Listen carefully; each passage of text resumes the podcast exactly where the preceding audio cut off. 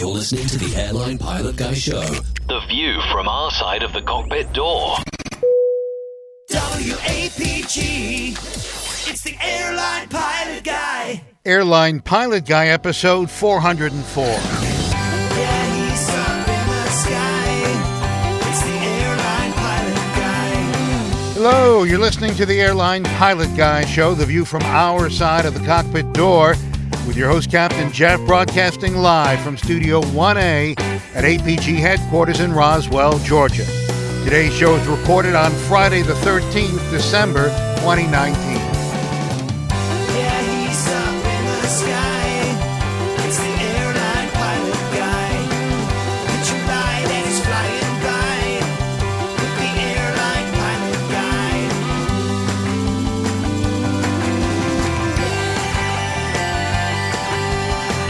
Today's episode, the first flight of an all-electric seaplane and a Chilean Air Force plane crashes on its way to Antarctica. More news, your feedback, and in today's Plane Tales, Black Christmas. So get all settled in, tray tables and seat backs in the upright and locked positions. Electronic devices powered on. I'm Radio Roger, and Flight 404 is ready for pushback. Hello, everyone, and welcome to the Airline Pilot Guys show. It's an aviation podcast. And thank you to Radio Roger for doing our intros. They're awesome. And this aviation podcast attempts to cover news between episodes and also cover your wonderful feedback. And here to help me do that, from his studio in the English countryside, a professional photographer, former RAF RAAF fighter pilot, former captain for an international airline based in London. It's Captain Nick. Yeah, hi there, Jeff. Looking forward to another show. And 404, this is an error based uh, podcast, I gather. It is. It's also the uh, original area code for the city of Atlanta, Georgia. And also here from, speaking of Atlanta, a northwest Atlanta suburb, a barbecue master, motorcycle rider, pleasure boat skipper, underwater photographer, and captain for a major U.S. legacy carrier. It's Captain Dana. Well, good afternoon, gentlemen. How are you today? Looking forward to, well, what do I say all the time? I always say that. So let's change it up a little bit. Yeah, change it's it up. It's going to be another great episode of APG. Darn right it's going to be. And soon we'll be joined by the lovely Miss or Dr. Steph.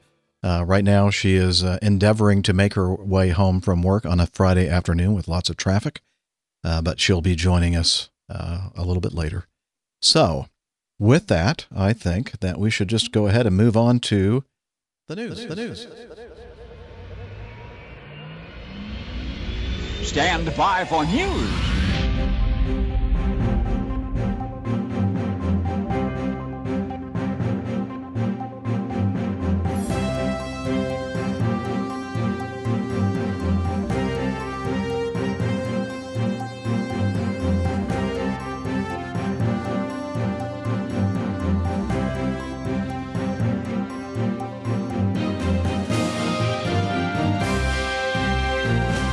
Alrighty then, let's start with item A in the news folder.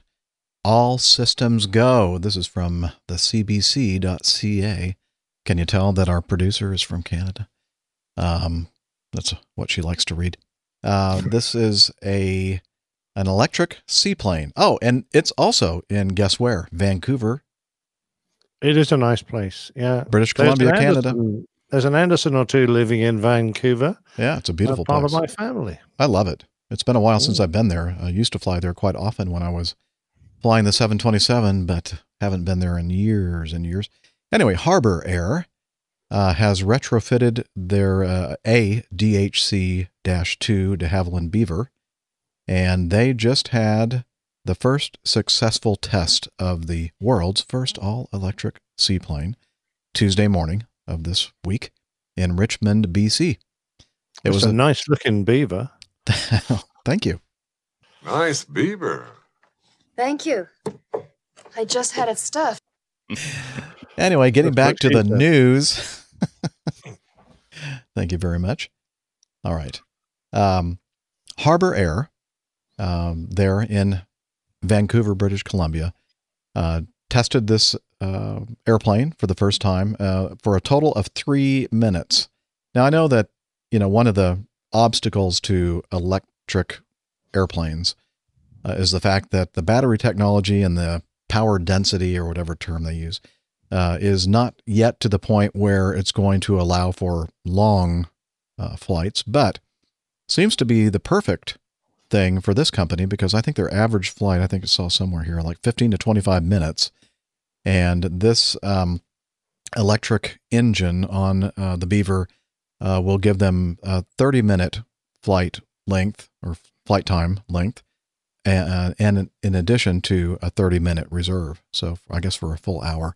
So it's perfect for this kind of flying, uh, the kind of flying that uh, Harbour Air does in Vancouver. And uh, the pilot at the controls, I believe, is the guy that is the uh, founder and chief executive. Yes, Greg McDougall.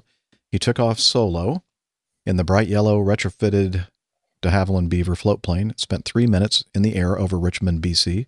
Rich, oh, okay, that's yeah, right there near Vancouver.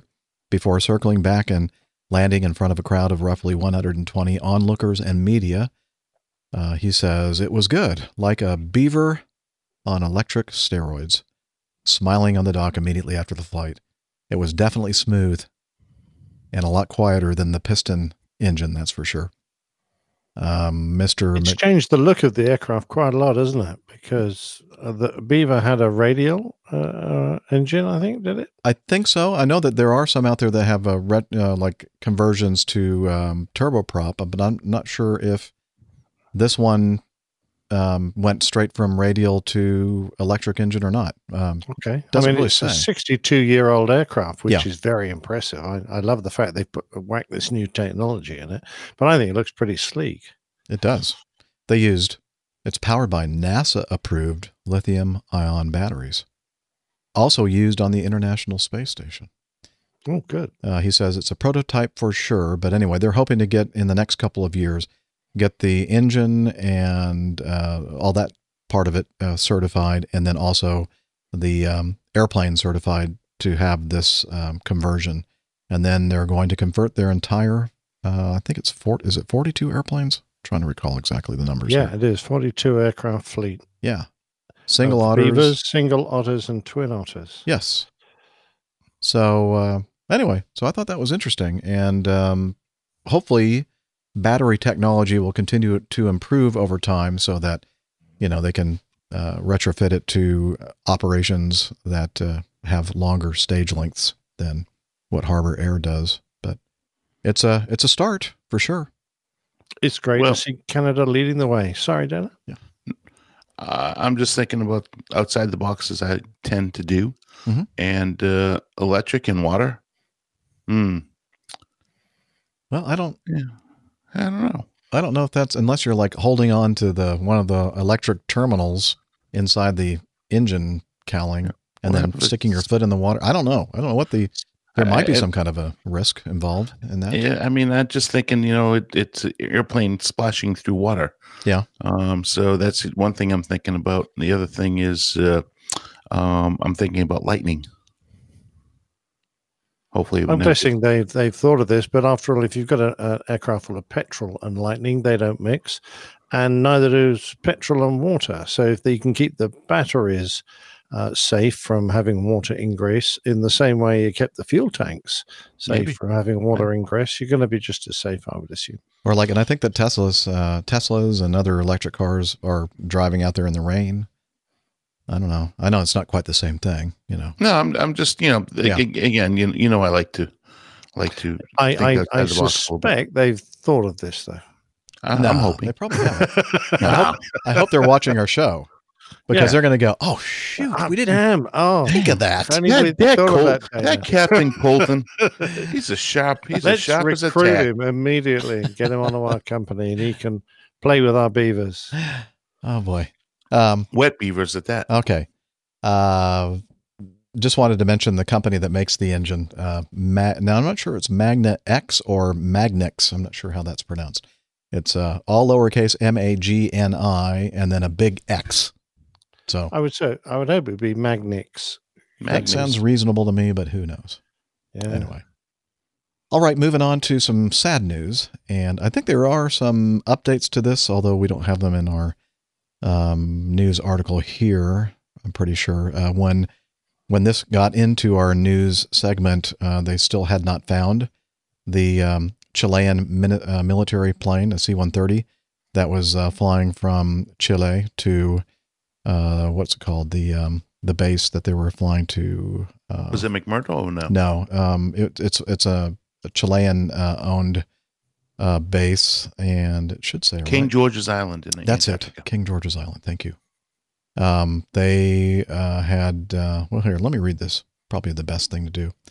Uh, Chilean military plane with 38 people on board has crashed on its way to Antarctica. Chile's Air Force said Tuesday. Air Force officials said that they had not been able to locate the Hercules C-130 transport, but based on the number of hours it had, it has been missing, they've determined it likely crashed. A search and rescue mission is ongoing. And I just saw something on the ride. I, I by the way, I just got in the door from a, a four-day trip, and in the train on the way home, I was reading through some news sources that uh, showed uh, some um, progress, some updates on this crash, and they have found some of the wreckage, and they have found some bodies. Um, Yeah, I'm just looking at the BBC saying there were no survivors, said the head of their air force, yeah, and they've uh, they found wreckage and identified it as the aircraft from the markings on the wreckage, and they've also found human remains. Very sadly, yeah. And uh, I, right at this point, I don't think they have any idea wh- what happened, what brought it down. Um, it had 38, um, let's see, 38 total uh, people on board. Um, let's see, both crew members, I think it was like 17 crew members and 20 something passengers heading down to uh, the uh, the base, and uh, they made it about halfway between Chile and the Antarctic base, and when it went missing. So um, again, I'd just like to uh, point out that um, again, initially, when nothing was known as to what possibly brought it down, uh, Juan um, um, Browne, Juan Browne, Blanca Lirio, uh, his YouTube channel, uh, he does a nice job of kind of going over uh, the the mission of the airplane and what they do at the base, and uh, because Juan also flew the C-130, and so he had a, a lot of information about it. So uh, again, I, I recommend checking out his channel called blancolirio. I'll put a link in the show notes. Very sad, and uh, hopefully we'll find out what happened. You know, it just kind of seems to have just fallen out of the sky and crashed into the uh, into the water. Let's move to item C, uh, and this is from the Aviation Herald. Accident: Ethiopian DH-8D de Havilland um, dash eight dash four hundred, and a lot of times we just call that the four hundred, right? The dash four hundred. Um, Ethiopian Air- Airlines dash eight four hundred was performing flight Echo Tango two twelve from Dire Dire Dawa. uh, Diadawa. I don't know. Dire Dawa I would say it's Dire Diadawa. Okay. but uh, to Addis Ababa. Addis Ababa. Addis Ababa. Yep, yep. uh, Been there. 74 i have not uh, 74 passengers and six crew was accelerating for takeoff from Dire Dawa's runway 33 in night conditions when a number of at least five hippopotamuses would that be hippopotami maybe Well, I think it might be hippopotami. I think hippopotamus is, is probably correct, but I'm going to look check it out now. And okay see. do that while i continue to read this from the aviation herald at least five hippopotamuses crossed the runway the crew rejected takeoff lost directional control the aircraft went off the runway and came to a stop on soft ground there were no injuries and the aircraft received substantial damage beyond repair and i believe this actually happened back in 2016 Oh wow! Uh, by the Um, way, uh, either is correct. The Oh. plural is hippopot- hippopotamuses, but hippopotami can also be used. Okay. So they hit a hit a hippopotamus.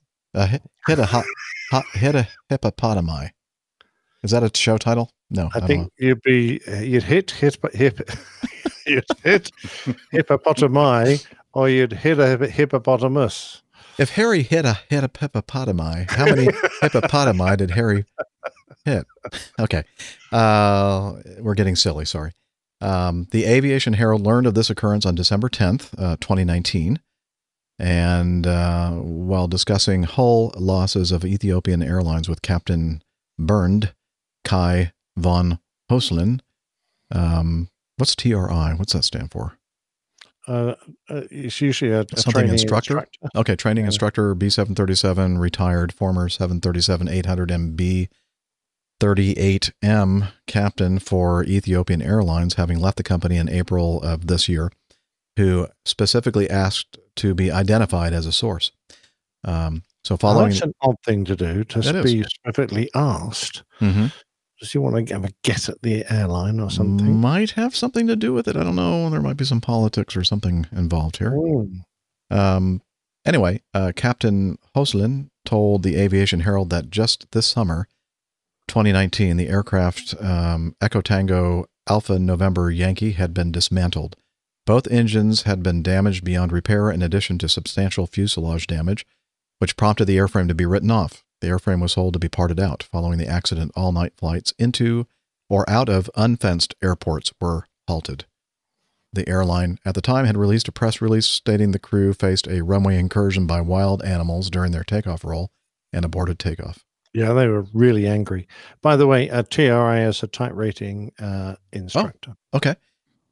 Good to know. And oh, I was also going to say maybe was this the captain, the Ethiopian Airlines captain that was critical of the training of Ethiopian Airlines um, uh, during the aftermath, the investigation of the Ethiopian 737 Max crash? I I, can't answer. think that is the same guy. Maybe Oh, that's why he wanted to be specifically mentioned.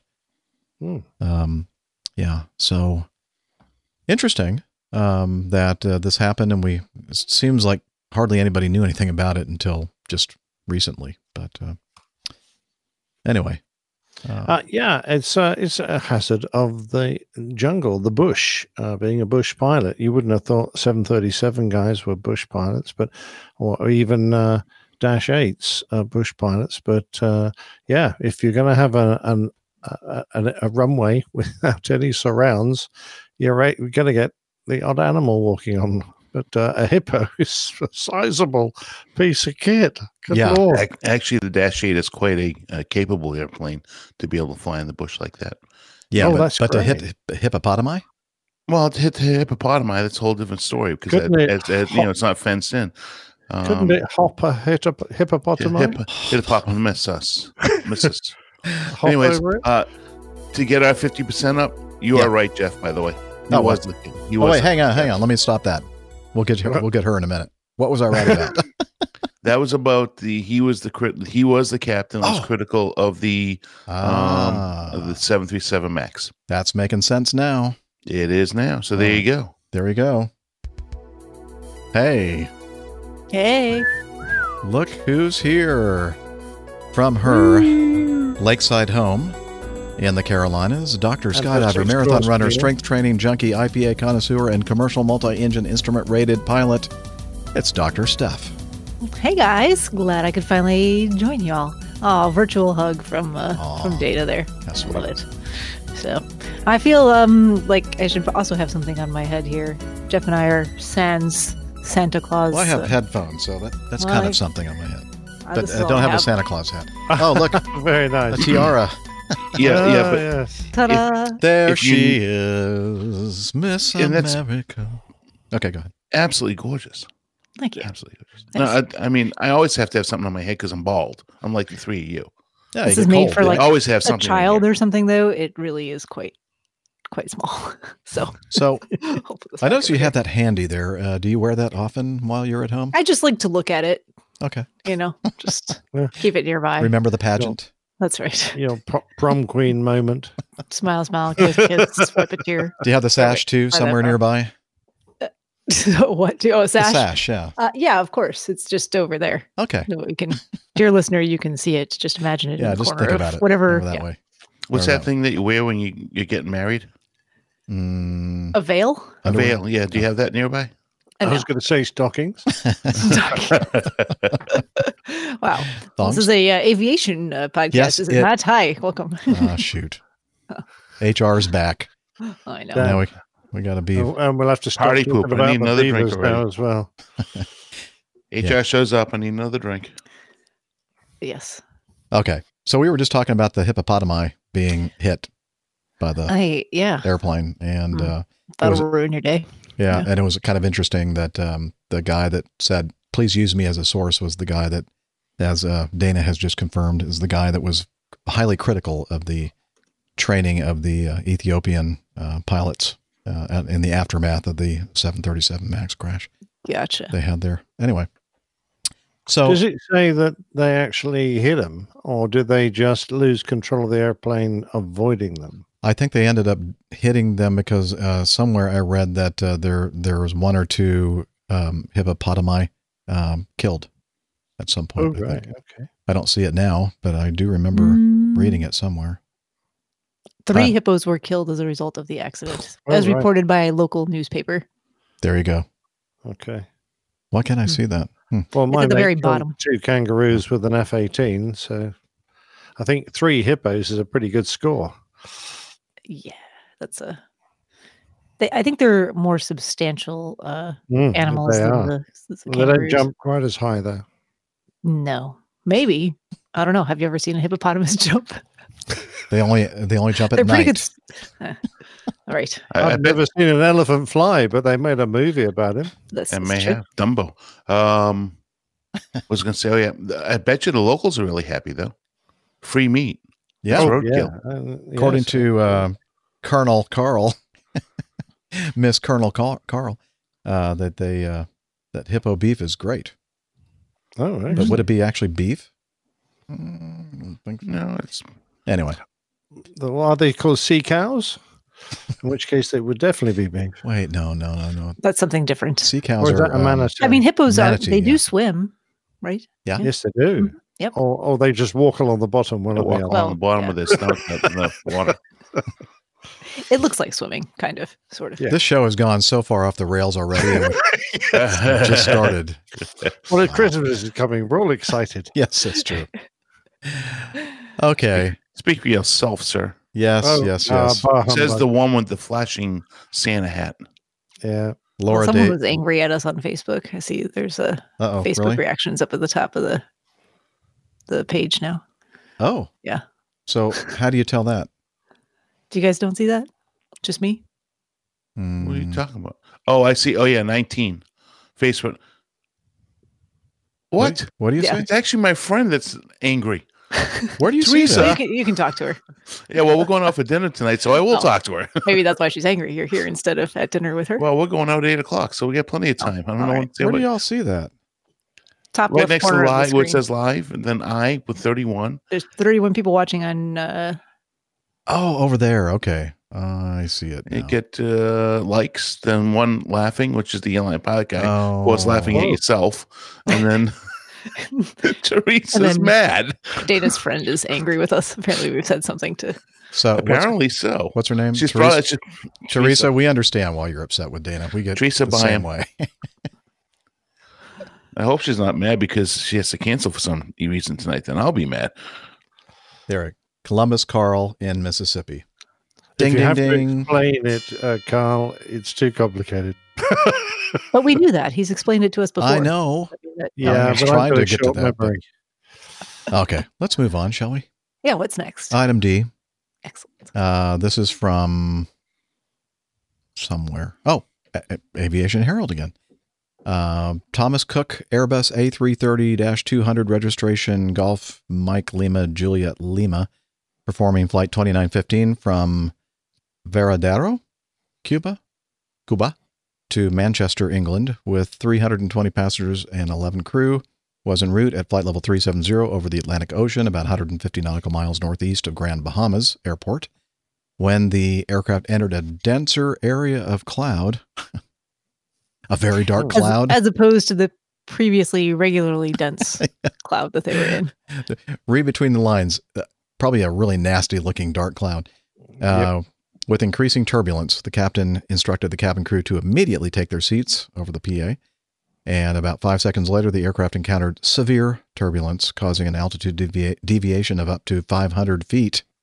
Yikes. The autopilot disconnected. The sounds of hail impact occurred at the same time. Ooh, hail, that's not good. When you Not when you hear the high. hail, no, Not not at three seven zero. You don't. no. About 90 seconds after the onset, the severe turbulence ceased. However, light to moderate turbul- turbulence was observed throughout the next hour of flight. Immediately after the PA, a flight attendant in the aft galley who was unable to immediately stow her galley cart applied the brake on the cart and attempted to wedge it into a safe place. However, her foot and ankle became trapped underneath the galley cart. Mm. When the turbulence su- uh, sufficiently subs- subsided, other crew members came to assist and free her foot. In consultation with MedLink, it was determined the ankle was fractured and it was decided to continue the flight to Manchester because, after all, it was just a flight attendant. Um, later, Correct. yeah, I mean, huh. Later, it turned out another flight attendant had received a minor back injury, not apparent during the flight. The aircraft landed safely in Manchester about seven hours and 20 minutes later. One cabin crew received serious, another cabin crew minor injuries. The aircraft received minor damage to the radome during the turbulence encounter. Uh, let's see. The UK Air Accidents Investigation Branch released a brief bulletin concluding the probable cause of the accident was an unexpected turbulence encounter while avoiding areas of known CB uh, cumulonimbus activity. It is likely that the number of injuries would have been greater had passengers been moving around the cabin at the time. Um, so let's see. The AAIB reported that the captain had, had observed a number of thunderstorm clouds during departure from Cuba, which did not paint on their weather radar number one. The crew switched to weather radar two, which seemed to solve the problem. At the time of the turbulence encounter, they were in cloud at flight level 370. The crew was maneuvering to avoid weather returns on their radar. The captain had illuminated the fasten seatbelt sign about five minutes prior to the turbulence encounter. While being clear of the of all weather returns by at least 30 nautical miles, the aircraft entered a denser area of cloud. The turbulence increased, prompting the captain to make a PA, instructing cabin crew to, to immediately take their seats. Five seconds later, severe turbulence occurred, lasting for 90 seconds. So uh, there's a also a picture included of a satellite imagery of the uh, storm system that they were kind of trying to make their way through or around. Doesn't look very nice, does it? No, it looks pretty scary to me, actually. Looks a bit ugly. Mind you, there's no real way around it that you- can see. I mean, so I Mhm. suspect they were just trying to pick their way through. Uh, those um, 200s now, I don't know if they were the same fit out as our 200s, uh, but the 200s we got from Air Berlin did not have very good radars. They were the really early models, and uh, same as our initial Airbuses, we got the 340 uh, 300s. Um, by the time I left the company, uh, our 330s had a really nice uh, uh, interleaved uh, flat scanner that would sweep multiple layers, and you it would also interleave between the two different range scales selected between both sides. It was very sophisticated. It could work out where the terrain was, and it would automatically paint into the right angle. Um, it, and it really did display well. It was exceedingly good. But those earlier ones, you had to work at them all the time if you wanted to get the best out of them. You couldn't just set them and leave them and wait to see if something appeared on them. That sounds like uh, something that Dana and I are familiar with. Yeah, yeah, it's hard work, isn't it? If you're in Mhm. bad weather, because you've really got to be at that scanner all the time, just checking to see that you're painting the right areas and that you know, something isn't being obscured. Uh, whereas the later versions uh, really do it all themselves and are really very good at it. Yeah, we're, we're always having to change our Yeah, it's kind of an art. our you view. Yeah, Learn with Yeah. experience and Yeah, playing with the gain all the time, just trying to make sure Yeah. you're not uh, swamping out other weather spots that you want to avoid. I'm Yeah, just just easy, is it? wondering that uh, if they had X-ray uh, equipment on the aircraft to determine that the ankle was indeed fractured Oh, of the flight attendant. And I No. think they just wobbled it around until she screamed. Yeah. I was I was thinking if you're gonna be on that airplane for that amount of time, I hope they had some really good drugs in that medical kit, EMK. Oh, there's Yeah. alcohol available. Yeah. Oh, they have those uh, inflatable splints and things. Yeah. So- yeah, and alcohol that would work a treat, wouldn't it? But Steph's point is well taken. Uh, Yes. There's not really a way to know whether or not it's. I mean, there's some obvious ones. You know, if it was an open compound, you know, Yeah. things at wrong Like a angles. bone that's very out. obvious. yeah, tho- those are very obvious. But you know, it can be hard to determine uh, between a bad ankle sprain and a fracture sometimes as well. But um, maybe it was very obvious. So Well, you know, maybe blew up like a balloon. yeah, even bad fra- uh, uh, sprains can do that. But yeah. Okay. anyway, I was just being poor, uh, poor, poor circulation. well. Uh, either way, not a fun uh, remaining whatever seven hours back to Yeah, Manchester like after that. Yeah, that's that's a long time to go. I feel bad for. Yeah. Yeah. Hmm. Wondering if, um, well, I'm not going to speculate.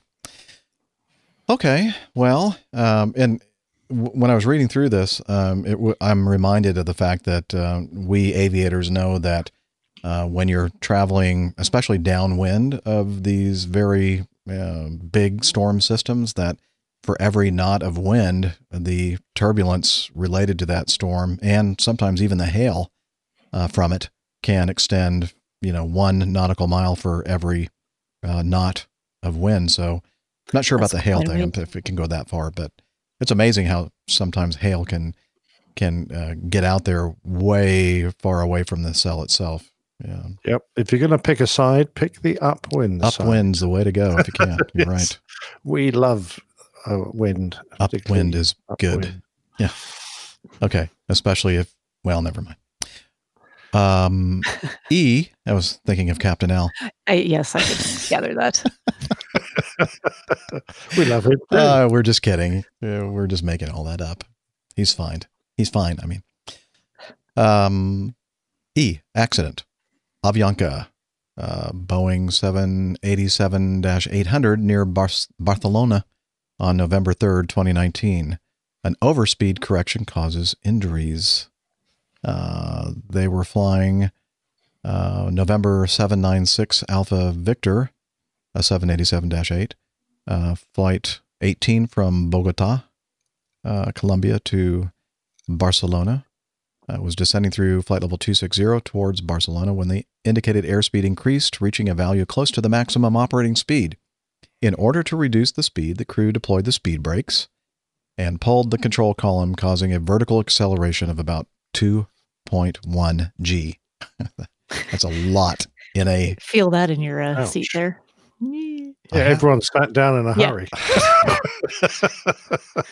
feel like I suddenly weigh twice as much as I did before. Oh wait. all of us that fly airliners know have had the experience either us doing it ourselves or somebody else doing it like deploying speed brakes like too quickly or perhaps uh, disconnecting an autopilot and putting a manual input and maybe overdoing it a bit not 2.1 g's worth but it's it's uh you have to be very careful when you attempt this kind of maneuver uh, to keep the speed from exceeding the maximum operating speed.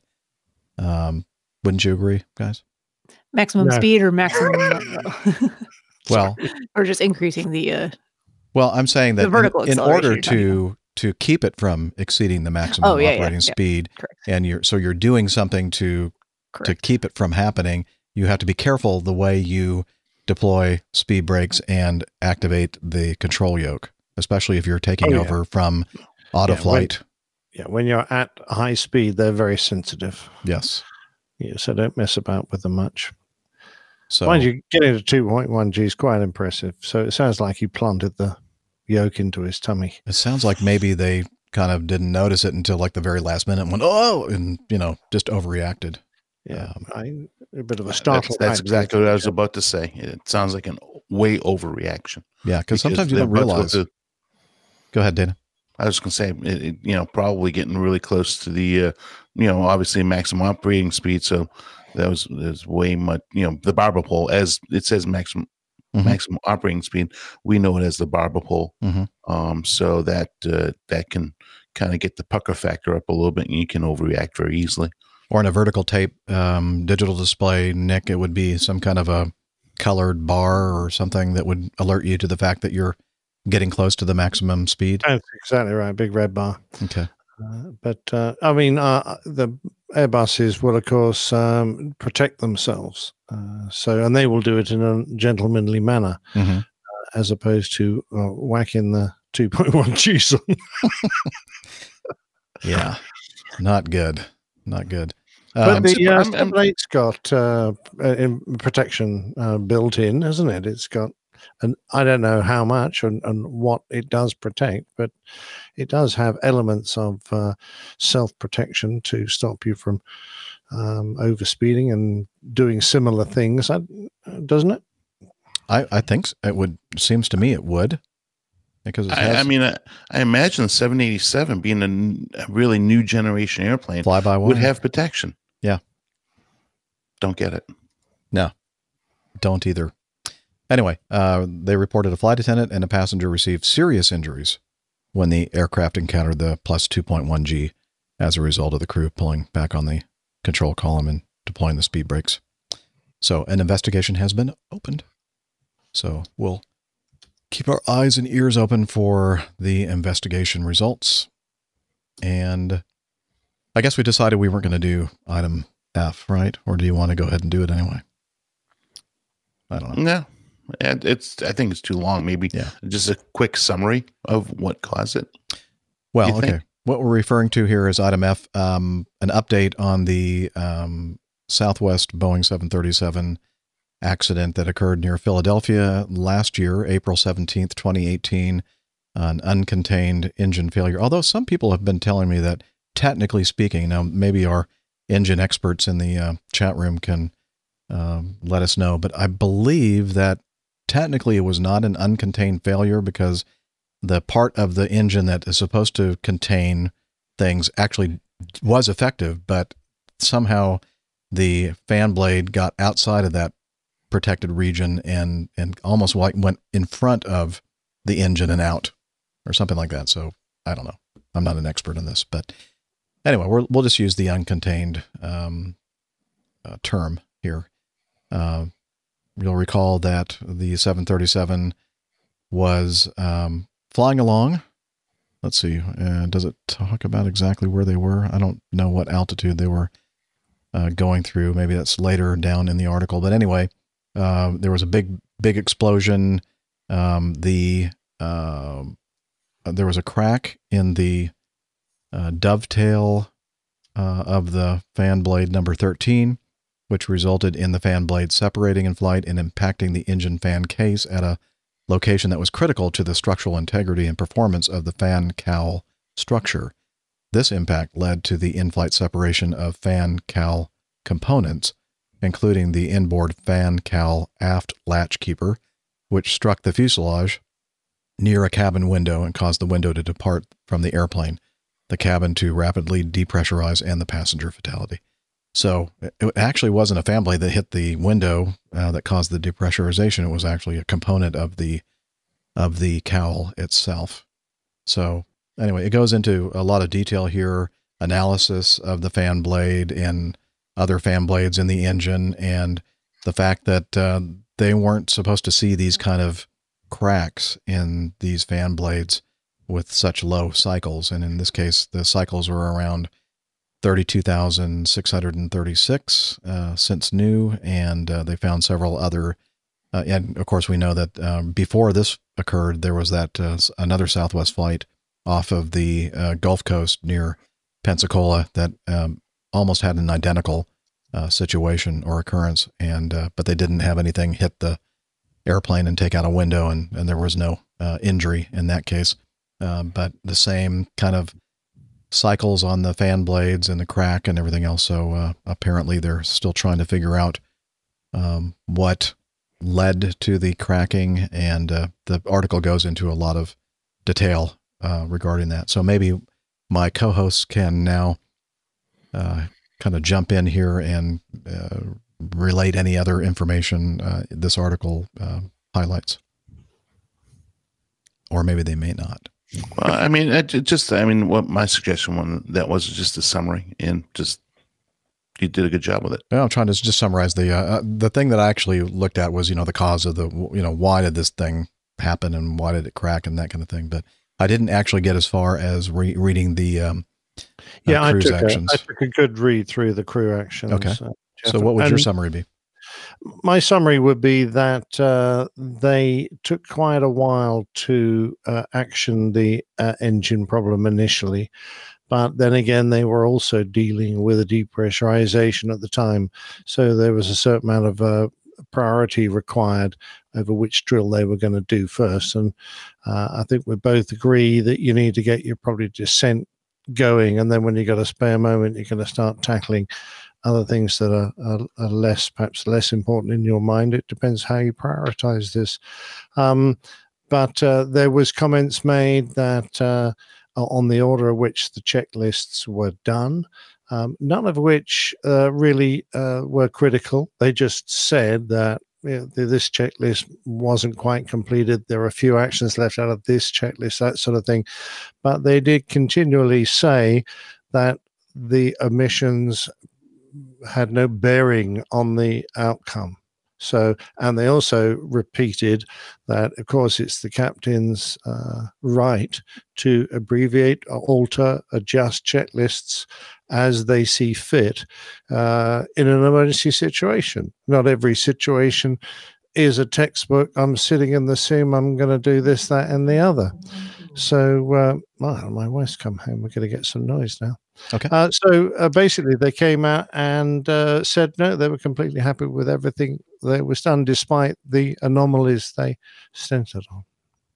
And I, don't know if uh, any of you had the chance to at um, Oshkosh this year go and listen to the crew talk about um, their experience because they were there. Um, uh, and, and kind of they go through the same thing where they, you know, they talk about the initial kind of shock of things and how that kind of uh, it takes you a minute to recover from that startle factor and then go, okay, what needs to be done first, second, third, and you're kind of going through things and trying to make sure you hit all those things. But at the same time, you have to um, uh, you know you're getting information potentially from the cabin. You're trying to figure out where you're going to go to to land. You're trying to just fly the airplane which is first and foremost. So um yeah the startle factor and sensory overload, and Mhm. you know, try to sort it all and out. they said that it was quite a handful to manage the plane initially after this like right in the first few moments with the uncontained engine failure so Very that interesting. just handling the plane was difficult Yeah.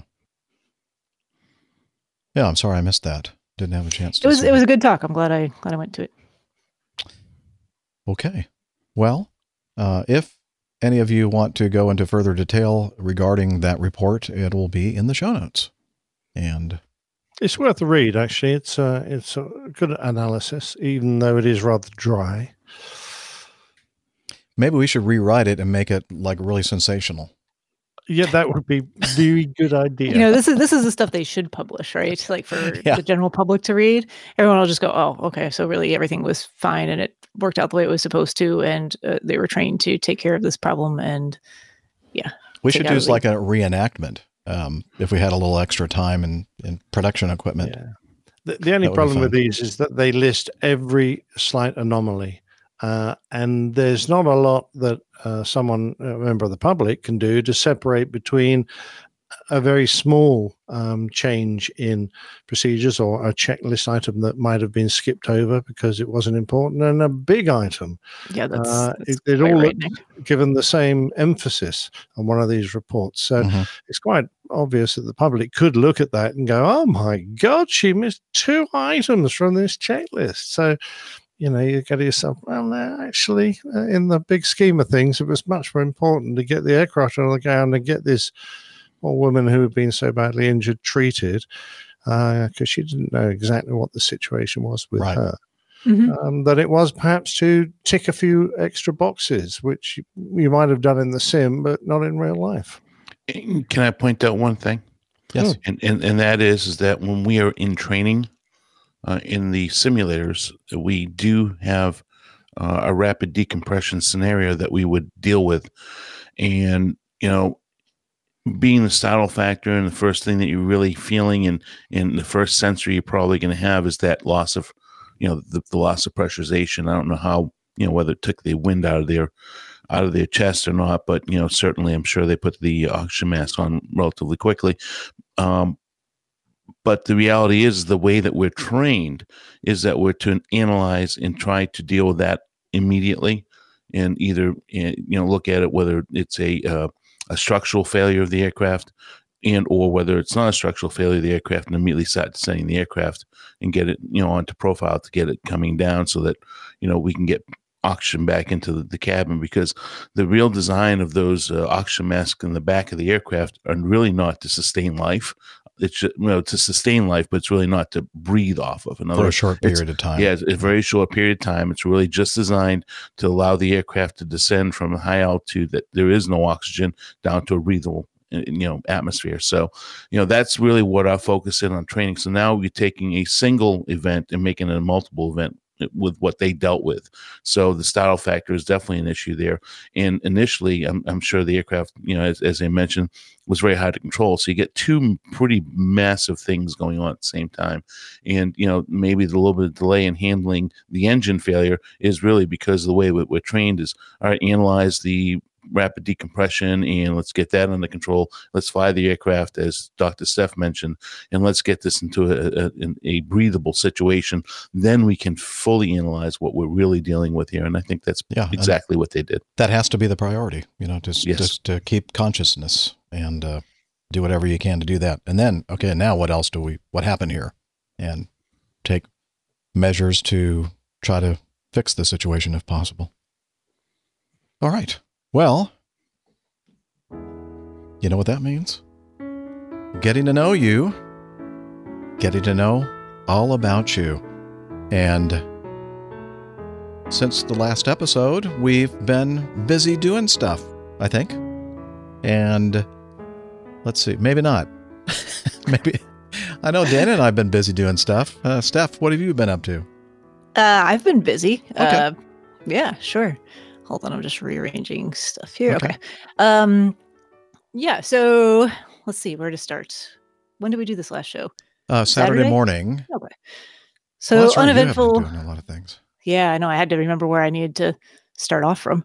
Um, uneventful weekend. Um, not a whole lot going on. It's been busy at work as is usual this time of year. So just trying to keep my uh, head above water there, treading water a little bit. Sometimes it feels like, but still had enough time to arrange some uh, some things outside of work. So on uh, Wednesday this past week, I had the opportunity to meet up with Colonel Jeff, uh, the good-looking Captain Jeff, for breakfast. Sorry, Jeff. um, something we were planning on for a little while. I've actually, uh, I was talking to him. He's got uh, retirement coming up soon as well. He's definitely started the countdown. So I've had a chance to fly with Jeff. I wanted to fly on one of Nick's flights, but he snuck out of that uh, before I was able to. So, I know. But I, I told Jeff, I was like, you know, it'd be fun to to fly on one of your flights as a passenger before you retire, Colonel Jeff, that is. So he was looking because he comes through the Charlotte area quite frequently, but we weren't able to make schedules line up this month. But he said, hey, uh, this Wednesday morning, uh, I'm going to have like a three hour layover. Uh, would you have time for breakfast? It's pretty early. I said, well, it is early and I'd have time for a short breakfast because unfortunately I do have to go to work. So we kind of arranged that. And um, so Wednesday morning, I got up super early. Uh, the technical details of how I uh, was able to meet him at the airport, I had to be there at 5 a.m. or so. So Yay. even before his flight, he was flying from God, Raleigh to. keen. I know, right? I'm so He's sorry. not that handsome. yeah, but he was paying for breakfast. Oh, okay. So-. um so yeah so i was there at five o'clock in the morning which was super early. It was before his flight even left raleigh durham his very long flight from raleigh durham to charlotte north carolina the tar heel tour there. Yeah i know. I was like you have that flight? That seems strange but whatever. So uh, i had about hmm, over an hour to to kill in the airport very early in the morning. So got my starbucks and i was just going to walk laps around the different uh, concourses and terminals just get a little bit of exercise in, keep myself awake, and uh, start looking through Twitter. And I see a tweet from uh, this guy, Miami Rick. You might have heard of him. Uh, We love And- Miami Rick. I know. And the, The tweet was posted. The Ricketts. The Ricketts are back. was posted at like 1.30 in the morning local time, and it was about uh, something a flight attendant of a flight that he was on had said uh, as they were boarding the plane uh, with a destination of Charlotte. And I was like, oh, really? Interesting. A red eye flight from the West Coast arriving in Charlotte. So I uh, did some perusing of the interwebs and Flight Radar 24 and some uh, some sleuthing, some stalking. And there was one flight that fit the criteria that he might have been on. So looked a little bit closer. And oh, how convenient it is arriving at the gate adjacent to the one where Colonel Jeff is supposed to be arriving. Wow. I know. So I was like, well, let's see what happens here. And and within like, you know, a 20 minute time frame or something. So I walk over, and I sit myself down there, and the plane arrives and it's deplaning. And lo and behold, off walks Miami Rick. So I had the pleasure of surprising uh, him a little bit. Yeah, I bet Uh, that was a surprise for him, wasn't That it? was It, it really was, Yeah. yeah. Well. The look on his face was was pretty great. And he goes, "What are you doing? Where are you going?" I was like, "Well, I'm actually not going anywhere. I'm just here to have breakfast with Colonel Jeff, who, oh, by the way, is uh, on base to final right now, and we'll be pulling into this gate in about ten minutes. If you've got time to join us for breakfast." And he said, "Well, yeah, actually, I do have time on my uh, layover here." So uh, we kind of sat down, caught up a little bit, and uh, about 15 minutes later, Colonel Jeff walks off the off the plane. Takes a look at the two of us and makes kind of the same face of surprise that Rick had when he Rick saw doing? me sitting there. and uh, yeah, that was really nice. It was a nice, pleasant surprise for everyone all all around. So definitely worth getting up early in the morning. And we had about forty minutes to catch up over breakfast and just chat for a bit. Yeah, and if, um, if you don't mind, I'll use that uh, wonderful selfie, the picture of you guys together. It's fine with me. I'll. I'll check with with everyone else Yeah. involved in the picture, but Okay. I'll let you know. Yeah, but that should be fine. I don't think it's an issue. Yeah. All right. Excellent. So yeah, my thanks to Rick for posting something about his whereabouts, and and that was Wednesday. So that was Wednesday. that was probably the last time that you were at the airport. no, No? actually not. Yeah. So and not because I was doing any flying myself around. Um, no, I, um, you know, t- tis the time of year to um, uh, take a look at how things are going um, status wise for for the airline that I fly on most frequently, and I was within, you know, less than two thousand miles of the next level up. So I took a little mileage run flight to Baltimore, Washington, and back yesterday, just after work. Excellent. For, How was that? Uneventful. Good. Yep. Sat there in my in seat one A. Actually, I got into seat one A on the the flight up there, and there was a um, couple that boarded very late, um, but had flight uh, seats not together. So I, I did the nice thing and switched to 3C next to the nice lady with Aww. the very small dog under the seat, who was very pleasant. And on the way back, back in 1A. Excellent. Yeah. Very cool. Anything mm-hmm. else? I'm sure there must be more. Uh, there's more. It's up, it's upcoming stuff though. Um, mm-hmm. I'll be mm-hmm. back at the airport tomorrow because okay. it never ends. Um, dispatcher Mike and I are going to see if we can remember how to handle Midwestern winters over the weekend on Sunday. It's not going to be pretty. So, uh, uh what are, are you going to go out uh, like snow skiing or um, uh, No, we're going to attend a Ice skating. professional, professional American football game ah, in the lovely town of Green Bay, Wisconsin. uh huh. Now, tell the people that aren't familiar with gridiron football, American National Football League, and the Green Bay Packers, and they have a place, probably one of the northernmost.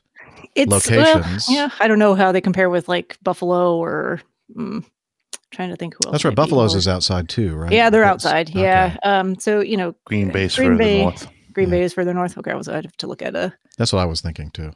It is. really And, okay. uh, oh and- yeah, it is not by a ton, but by a little bit.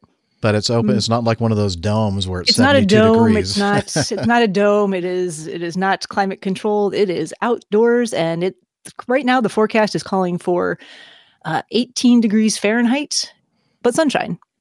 They took the snow out of the forecast. oh, A little, well, like 10 mile an hour winds. So what would that be? That would be um, In Celsius, it's minus- minus, I don't know, four, Like- five. yeah, it's got to be a minus five or below. Minus Someone- five someone is do the math for twenty us. three. So Um, So like minus minus- eight. mi- probably about minus know. 10. yeah, maybe not don't know. minus ten. That would be close. Celsius. I think. Yeah, that's cold. Yeah. Any wind? About 10 miles an hour. Oh, it's going to be very comfortable Yeah. there. It's going to be very nice and brisk. I'm sure we'll see some diehard fans, you know, just no coat at all, chest painted for, you know, Green Bay colors. Mm-hmm. Yeah, like. Mike, and he going to do that? Yeah, I think so. Okay. I, I said I'm coming in my full like ski and snow gear. Uh huh. So- well, that should be fun. I can't wait to hear about that. yeah, it's gonna be it's gonna be a lot of fun. Looking forward to it. good. So, and I, I'm not cheering for the Packers. I'll be cheering for the the Bears. Oh, the Bears. That's right. The Yeah. Bears. The The, Bears. Bears. And uh, yeah, but we're both excited to go to a uh, game at Lambeau Field. It's kind of one of those. Uh, it's an it's an older stadium and uh, an experience in and of itself. So that's what I've hear. Uh, that's what I hear. Very cool. Well, that sounds like fun. I was thinking about that. It may be the most northern outdoor stadium that's exposed to really cold weather in the United States. I think it is. But I think What it about- is. I mean, uh, you know, New England What is New England? Yeah, that was the other. is is is further south, mhm. uh, and you know, of course, Wisconsin's right next to Minnesota, which International Falls is known as the coldest spot on the lower 48, which is the next state over. So I would imagine that's probably the coldest uh, next to Chicago. Yeah, Uh, the Vikings Well, though they have a dome now. both on. Yeah, Vikings is dome. Yeah. Uh, you know, although Washington is further north, Washington State, which where the Seahawks play, Ah, okay. but that is actually a, uh, a temperate area because of the Pacific Ocean. Mhm. So I don't think that there's a n- more northern uh, outdoor stadium in the U.S. Excellent. Well, isn't that fascinating? Seattle. I know. Yeah. Well, yeah, Seattle's, but outdoor that's exposed that those type Mm, of It's it's outdoor. It's just not exposed to the same. Yeah, Right. it- We're talking it's a- like that's what yeah, Harsh weather conditions. Yeah. harsh wa- weather conditions. Well, anyway, that's uh, that sounds like fun, in quotation marks. um, Nick, sir, how have you been? Are you still awake? Uh, only just. Okay. Um, we've just endured six weeks of uh, political campaigning and had uh, an election. Uh, you guys do it for about two years. How do you live through that? you I just don't ignore it. to politics on the news. anyway, so that's just happened. Um, that's uh, of great interest to people uh, who are keen on leaving the European Union. Uh, personally, um, I had a very nice uh, um, photographic uh, task to do, uh, photographing a um, assenting dog trial, which uh, was in a big uh, stadium. That talking of stadiums, that was good. Um, I had a lot of pictures to process, and I'm still working on them because when I came back, I had to uh, produce a plain tail. Uh, I had to do something else. But, oh golly, I've I've just been so busy. Anyway, I've still got those pictures to finish off, but they'll be done shortly. Um, and uh, organize uh, the paperwork for the new motor, which is actually coming next week. I was hoping it would be here this week, but uh, it's actually arriving next week, so I'll be picking it up on Tuesday. Oh, but that's so really it for me. You'll have something to talk about uh, on the next show. That Not a new aviation related car. again, but uh, who cares? yeah, who cares? Yeah, early start tomorrow off uh, umpiring a uh, bowls match Oh, Very good. Oh, really? This time of year, I didn't know you. Had- indoors. Oh, okay. Interesting. Climate controlled stadiums. Apparently. Exactly right. And the and the bowling dome. Yes. Um, all right. Um, Dana, Jeff, what's up, dude? what's up? Long time no see. Yeah, just saw you the other day. Yeah, no in kidding. Omaha. Omaha. Yeah, actually, we had uh, a very astute, very um, smart listener that happened to look at our schedules. Uh, and pardon me if I say it wrong, but Tubatoni, um, if that's correct, uh, noticed it and put a Slack alert out and said, Hey, it looks like Dana and Jeff are going to be handing off uh, the aircraft. So I'm in Omaha and Jeff is going to hand off the aircraft to me and son of a gun he was absolutely correct. So um, it was an absolute joy to see uh, Jeff at the uh, at the air- at the airport. Of course, I watched him taxi in on two and a half wheels, um, coming around the corner. That is not true. It's not true. at That's my No, normal taxi speed. That's right. Exactly. No, it, it was it was absolute pleasure. Um, I don't know. Are you gonna are you gonna post our photo, uh, the edited photo? Yeah, Jeff? I will. Well, I, I'm going to do the unedited right now. Here, let me share the screen. Don't worry, folks. We're wearing clothing. Um, application window. Yeah, but it has the logos. Oh, I was hoping I for a don't care. This is we borrowed some other people's um, uniforms. This is not the Acme uniform. Which This- is which? so? Oh, is that Aw. that showing up right there? Yeah, it is. Yeah, Yeah, it is. I. Whose hat have you borrowed, Dana? Uh, it- I don't know. It was, it was a captain's hat I found laying around. It They just happened look to be on the jet bridge there for, but for what's what's photo ops. what- photo ops, and of course the four stripes. Both of us have four stripes on, which is really. I did borrow somebody's jacket for that one because Uh-huh. we were flying together. Very smart. Yeah. No, so It was uh, nice it was it was it was a great photo. Uh, um, it was just an absolute pleasure, and I I think you forgot about it too because I came down the jetway and you look over and you're like, huh? I completely what are you forgot. doing here? I completely forgot that you were going to be there, and then Tis the season for. Uh, I say Dana. I go, oh bumping into Dana. people you know at the airport. Huh? exactly. Yeah, he looked at me and said, "Who the hell's that?" Yeah. Well, and I'm getting old. Yeah, I can't remember a lot of things. Well, it's like when you see someone you know in a location that you're not expecting to see them, although seeing is what you guys do for work. That really shouldn't be too unexpected, but Yeah. Yeah, yeah, and, and funny, surprises and, you a little bit. and funny enough, you know, seeing talking about seeing people I'm not expecting to see. I went to go down to see Jeff, and as I went, you know, to to go down the jetway, uh, a lady almost walked right into me, and I looked at her, and she looked at me and like, Gail, Dana, what are you doing? What are you doing? You know, she lives there. She's actually one of my my close buddies. That uh, uh, anytime you've heard me go down to Panama City, uh, my friend uh, that owns a condo down there and also rents it out. By the way, not that I'm po- po- uh, not that I'm uh, advertising that. Uh, anyways, um, and I go scuba dive with him, a longtime scuba diving buddy, um, Gail. Uh, got off the airplane, his wife.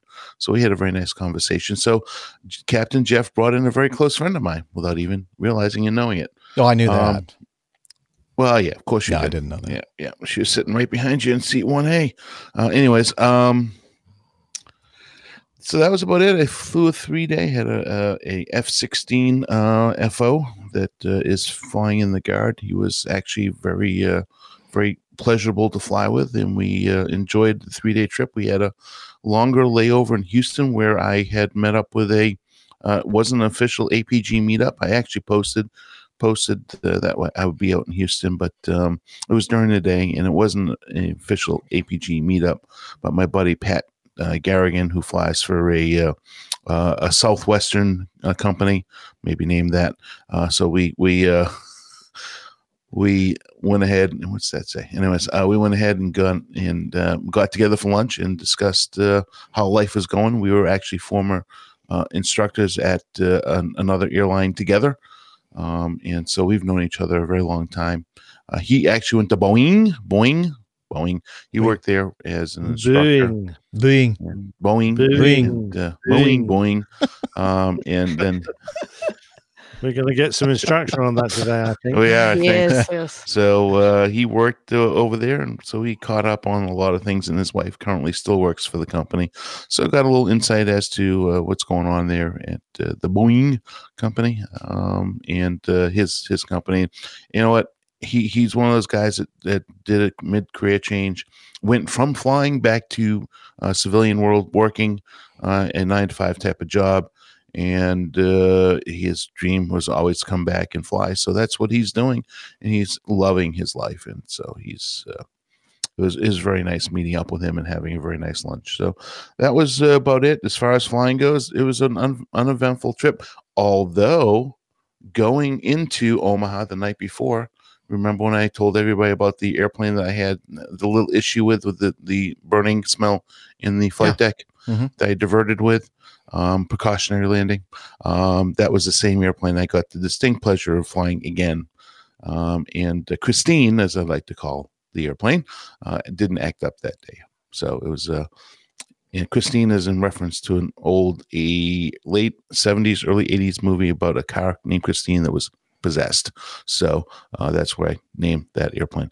So, anyways, uh, it was absolutely fine, and we had a, a very nice trip. So, uh, oh, and of course, as you know, we're we are subjected to DOT inspections every once in a while, and I got a personal inspection as well as my FO, which was unusual that we both got selected for the uh, DOT drug screening uh, drug screening uh, selection process uh, on our last leg into uh, the home base last night at uh, 10 o'clock in the evening.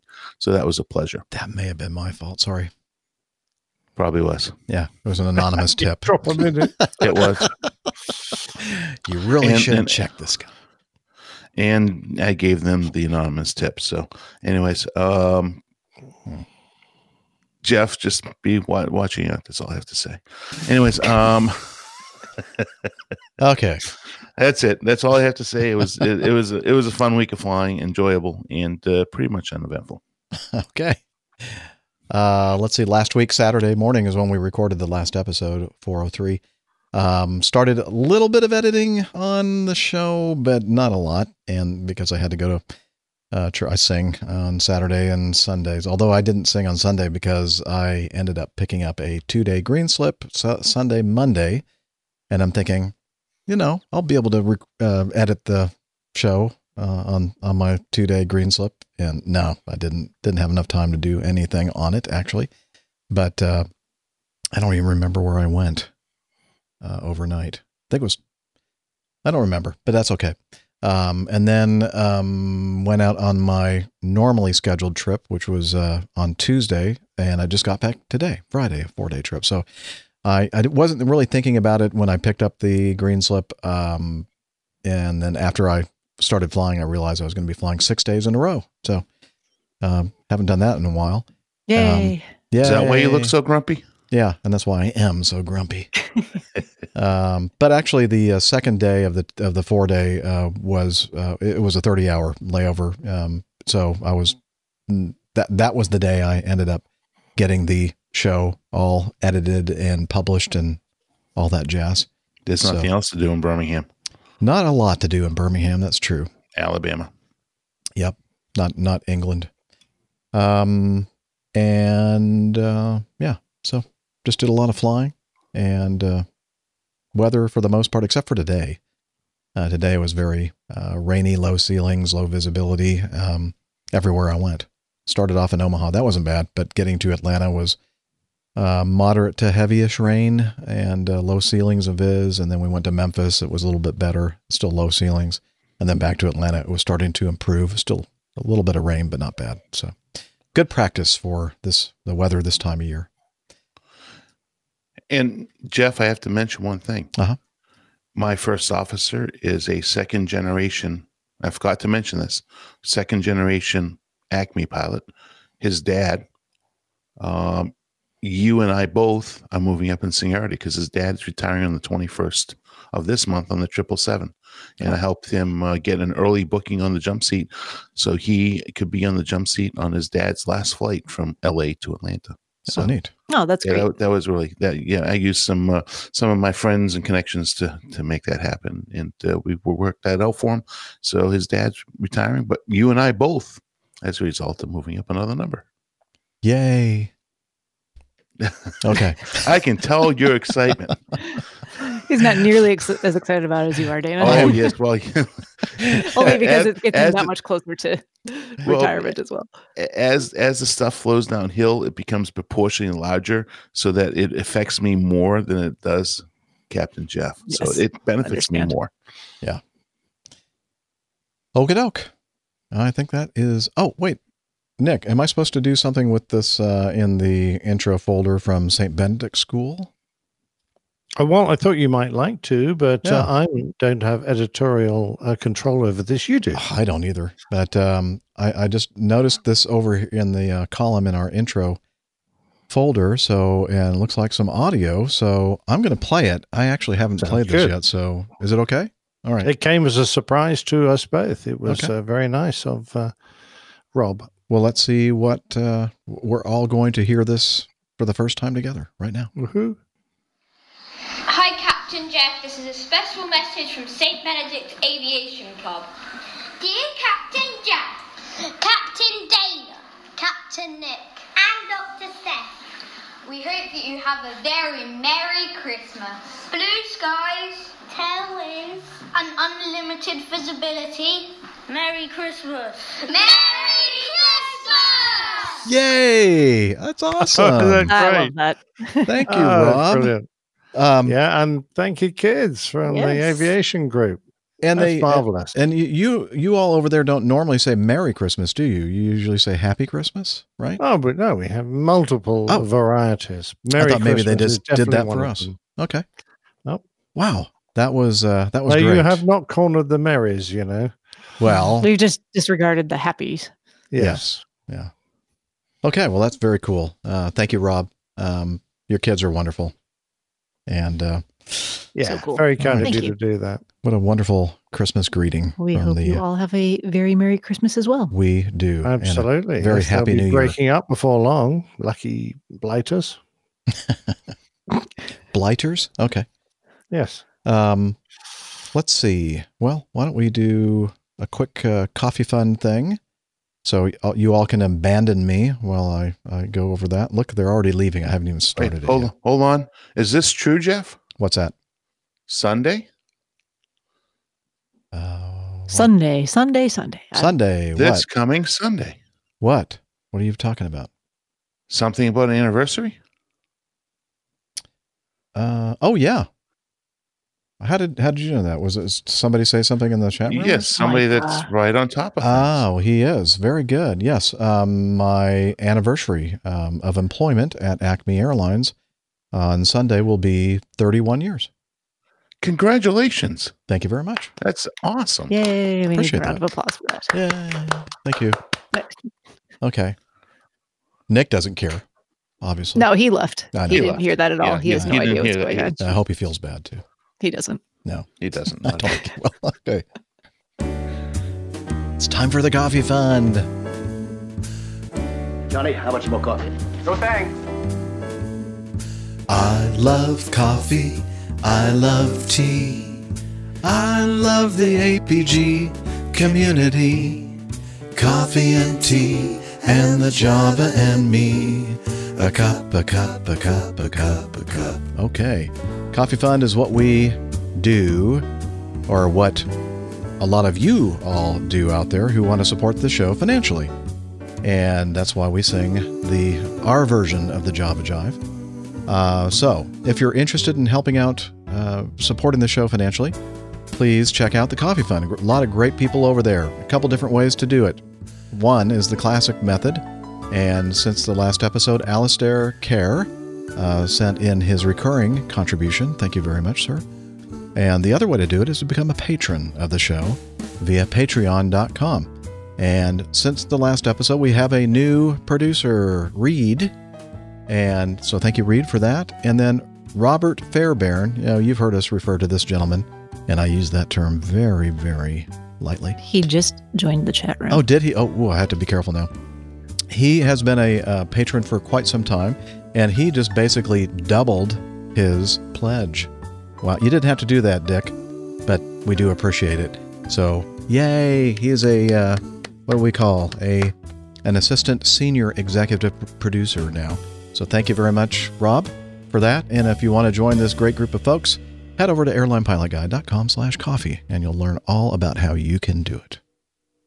And now it's time for your feedback.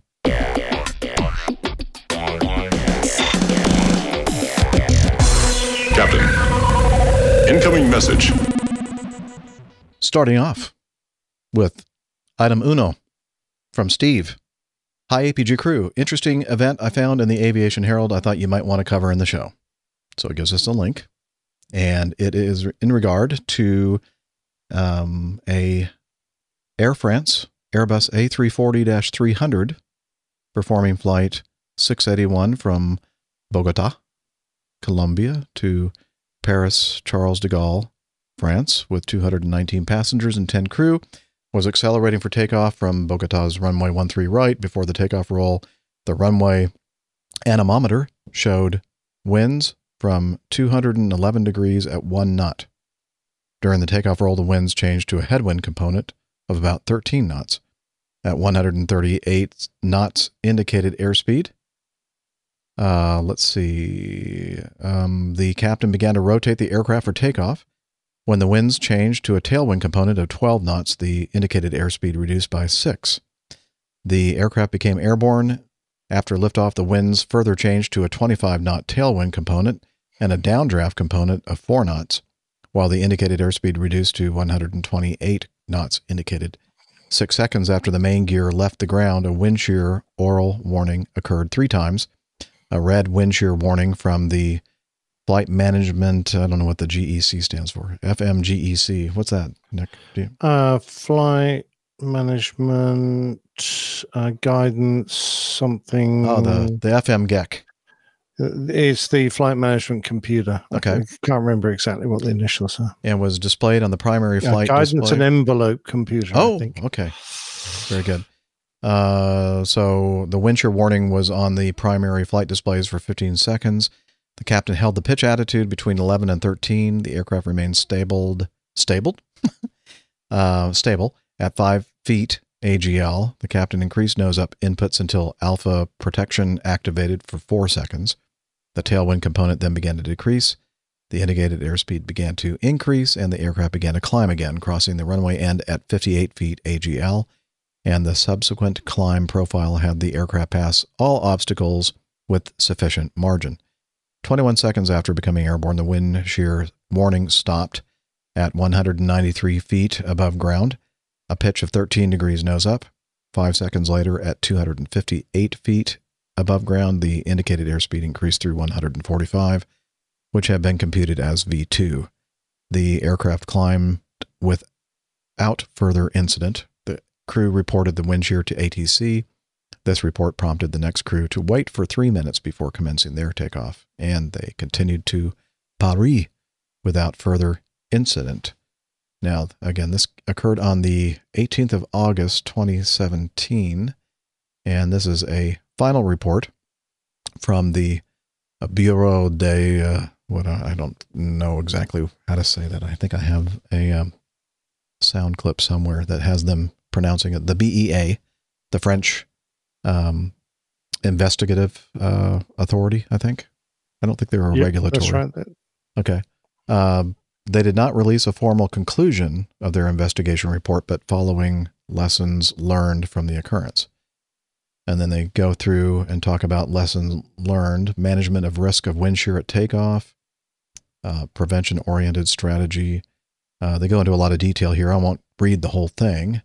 Um, assessment of wind shear risk at the Bogota El Dorado airport. Um, anyway, I you know honestly, I didn't have a chance to read all of this. Did anybody get a chance to go into it a little bit more thoroughly? I speed read it, Okay. and actually, I, I went on to um, the uh, Aviation Herald Okay. uh, link and looked at that. Uh-huh. Um, I it was uh, it was a nasty situation. I'll tell you why. Because the crew already had uh, Toga selected for their takeoff, so they're at the maximum power uh, they could. Had they had something in reserve that they could have engaged when they realized they were in wind shear, um, then you know they perhaps might have uh, not lost so many heartbeats.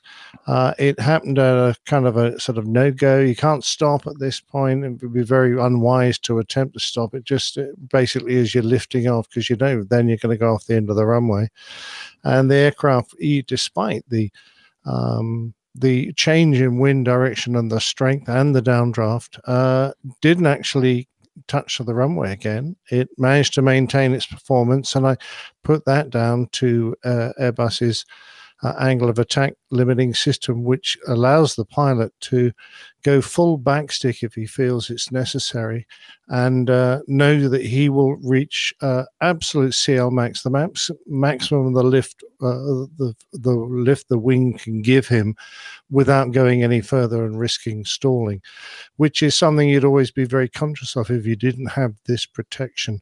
You know, you'd want to perhaps come to stick shaker, but have it be very reluctant to go beyond that. Um, whereas in an Airbus, you can you can go right to backstick.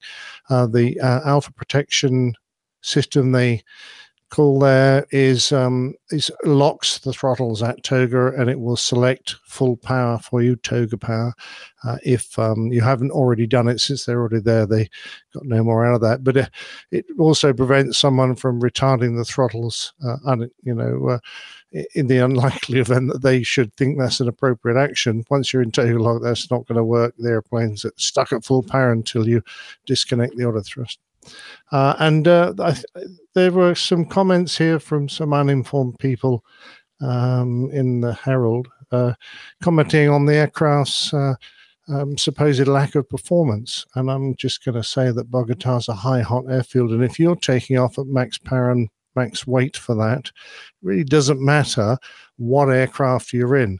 If you've got no more power available to you, then, um, you know, you're going to be in exactly the same boat uh, because it doesn't matter how powerful your engines are. If you've got them set to maximum and you've loaded the aircraft with so much weight that it's at its maximum takeoff performance for that runway, you're going to be sitting uh, exactly the same situation as this Airbus was. So uh, it was just good that the Airbus uh, was able to prove that it's uh, fly by wire protection systems were able to give the crew the confidence to do what they did to prevent the uh, aircraft settling back down onto the runway again, and that the aircraft eventually had the performance to achieve all the gates that you're legally required to do so after takeoff, despite this very strong uh, wind shear it went into. So, yes, Dana. I was going to say I, I, took the liberty of reading this as well, um, and my biggest takeaway on this uh, beyond the performance of the aircraft because you know once you get into wind shear obviously you know you can push the, the engines up through uh, in, in our case up through the gates and, and get as much power as the you know humanly uh, well mechanically possible not humanly possible uh, from the airplane and, and fly through the wind shear as, we're taught and told to do so. But the biggest thing I th- i'm taking away from this is is that i'm i'm very happy that we fly here uh, in in in the country that we do because the the uh, a lot of information was missed here because of the the the language barriers. Um, and uh, I, I, was reading that they um, you know that they were the the controllers were, were, transmitting in Spanish and they were transmitting the information, but because Air France wasn't speaking Spanish and didn't understand what they were saying, uh, the information was kind of lost in translation, as one would say. Um, and also, you know, the technology at the airport isn't quite as good as, as what we would have here at most airports here in the states either and that is you know we have the the ability for the wind shear uh, uh, warning systems that i don't think is really particularly present at this air at this. You mean airport. like the uh, the facilities, uh, like at the airport, it's at a low level wind shear um, yeah, systems. Exactly. Yeah, exactly correct. So, I you know even, even though the air traffic controllers were actually giving out some of the information to other aircraft, it was in Spanish. So thus the Air France folks didn't understand what was being said and thus really didn't understand what they were getting into because it wasn't being directly reported to them, or for that matter, you know. And I think at one point it says, uh, you know, that they didn't request the information. If I remember correctly, I read this uh, several days ago. Mm-hmm. Um, but since but the how, incident, they now are required by a company NOTAM to get uh, to ask the controllers for the wind at the two thresholds of the runway used correct. and to take into account the most unfavorable wind before takeoff. So this is a high altitude, as as uh, Nick mentioned. It's hot. It's August. Um, I'm assuming it's mountainous as well. And I didn't know, I don't know, it didn't, I don't think it stated that there was a thunderstorm or thunderstorm activity in the area, but I wouldn't be surprised if. No, and, and Gustav in the uh, chat room asks, "What? Why does wind shear occur?" So thunderstorm activity is one reason. If there's a front approaching, that's another reason. Um, temperature inversions could do it potentially. Um, so mountainous regions can sometimes have temperature inversions like that, and then um, anything wave. where you have mount well yeah and, and uh, anything that's going to disrupt the airflow so obstruction somewhere nearby surface obstruction yeah it's either going to be a, a, change in direction or a change in speed or speed. both. both yep. Yeah. Yeah. Um so apparently uh, the the data the inform the wind data at four runway thresholds uh, the controllers have that uh, information available but they did not give this to the crew in the takeoff clearance. And more generally, this information is not systematically communicated. The investigation showed that this data, indicating a continuing difference in wind speed and direction between thresholds 1 3 and 3 1 at the time of the event, was the only data which could have warned of a wind shear risk. So now, as I said, uh, the uh, Air France is requiring the crews to get the information, the wind information from both ends of the runway so that something like this doesn't occur again. And that's and that's almost like a poor man's wind shear advisory. Yeah, it is. It really is. I mean, it's So- a pretty dramatic change, isn't it? The guys Mhm. had effectively calm wind at the threshold when they started rolling. As they got to the point where they were going to rotate and lift the nose off, they had uh, about 11 knot of headwind. At the liftoff point, which isn't much beyond that, it has swung to a 13 knot tailwind. That is a you That's might crazy. say 23 knot change of uh, wind speed over the wing. And uh, shortly after takeoff, they got to about like five feet. By that time, the tailwind had increased to 23 knots. I mean, that's a that's an, a humongous change. I've never Huge. heard Yeah. of anything like that. No, I think it's incredible. it is. Uh, so, say you had some of this. So, so hypothetical situation here for the uh, airline pilots and the the bunch. Um, say you had some of this information, but um, perhaps you uh, requested the uh, wind information or had uh, uh, what you believe to be current stuff, but perhaps this was a possibility of experiencing some of this wind shear even after you make your go decision. Uh, what would you do differently in this case? In terms of Well, i- you know, for- as as Nick mentioned, they were already basically at their Right. maximum speed. Right. So th- I mean, their maximum thrust. So there's Thrust. nothing really you could do there. But if we if we were using a reduced thrust takeoff, uh, we would, uh, you know, go directly to whatever the a maximum allowable Mhm. thrust uh, would would be. If you knew the the one one direction of takeoff was going to be more favorable than the other, then you would taxi to the other end of the runway and use that. You know, you ever that calculate your VR differently? You do. Rotate speed. Yep. Yeah, we uh, we add basically up to twenty knots of um, speed to our V rotate, and then um, if you encounter a wind shear, then you keep the nose on the runway until what two thousand feet from the end of the runway, uh, basically, Correct. and then you you you start your rotation, regardless of what your speed is. Um, so there are a lot of different things that we look at, um, you know, in when we know that that uh, that wind shear is a threat. And of course, if we if if we know it's going to be a real a serious threat, then we just don't take off. But this crew didn't have any uh, any idea that this Mhm. is what about they this is what they were about to encounter. No, no warning whatsoever. Yep. None. I mean, they, they had no clue. And uh, again, you know, the, the language barrier here, I think, played into that as well. Mhm. So, um, you know, to answer your question, Dr. Steph, you know, that's where we're fortunate in, in the technology Mhm. that we have here. We, we do have the low level wind shear advisory. We have, uh, you know, mandatory ports by the control tower that if they're getting, uh, you know, difference in winds based on different, you know, quadrants of the, of the airport, then that, they have to report that to Sure. us. So yeah and, it- and and my question was just to to let people know that you know we talked a little bit about this in this case where they didn't have the uh, the heads up, the warning that there was anything going on unusual with the winds or wind shear. There wasn't anything that differently that they could do. But if you do have that information, there are things that you can do to to be prepared. Yes. potentially. Correct. Yeah. Okay. The uh, wind shear warning worked well, didn't it? I mean, It it, actually gave it to them. Yeah, they got a a uh, a wind shear oral warning occurred three times, and a red wind shear warning from the FMGC was displayed for 15 seconds, uh, and it occurred six seconds after the main gear left the ground. So they didn't look like they got a wind shear ahead warning, but they certainly got a wind shear warning when they started encountering it. Well, let me ask you this, because we're inhibited on on uh, from 80 knots and then above 100 knots, depending on which system you're looking at, until at least nose gear extension. Is that the same thing with the Airbus, or we will give you a warning throughout Uh, the whole takeoff roll?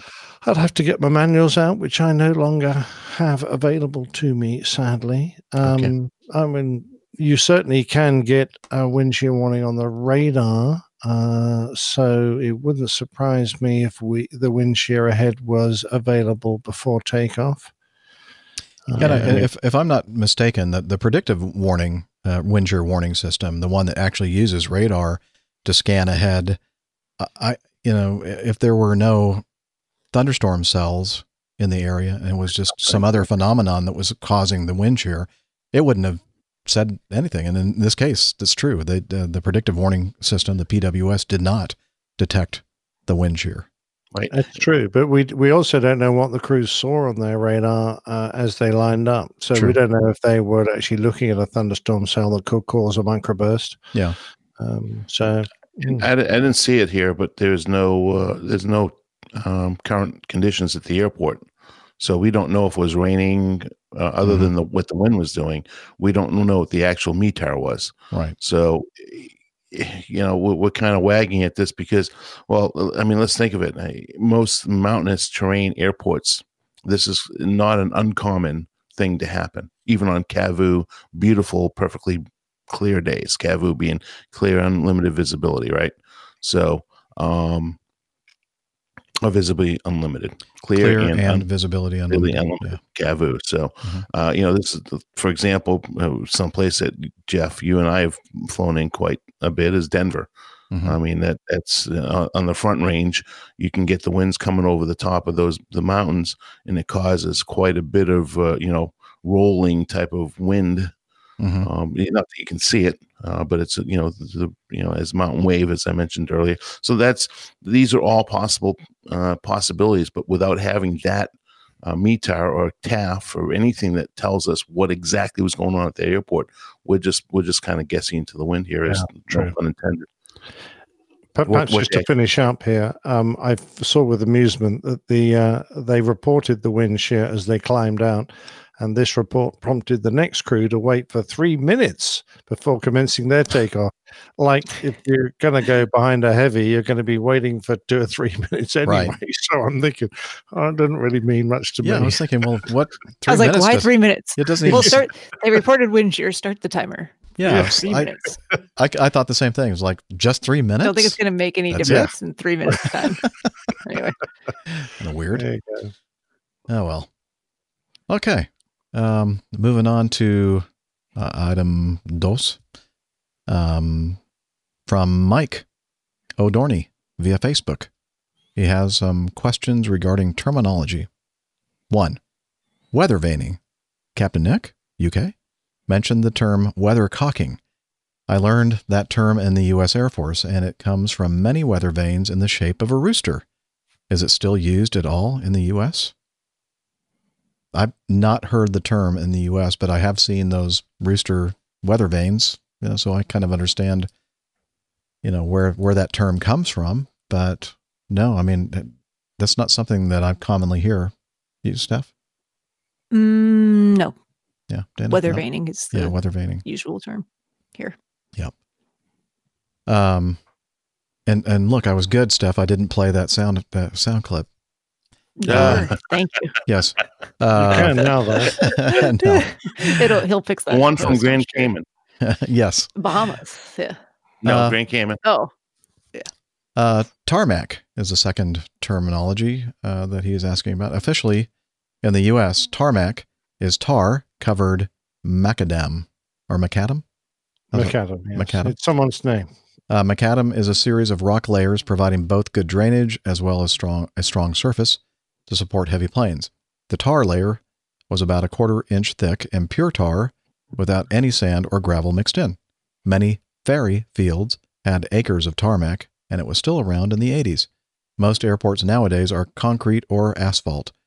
Asphalt is usually a petroleum product mixed with gravel or sand and applied in layers, often reaching a thickness of many inches. Okay.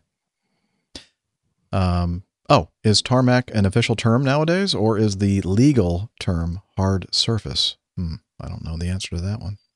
Neither do I. Neither do I, but I do know we call it tarmac. Yeah, we do. pre- prepared surface.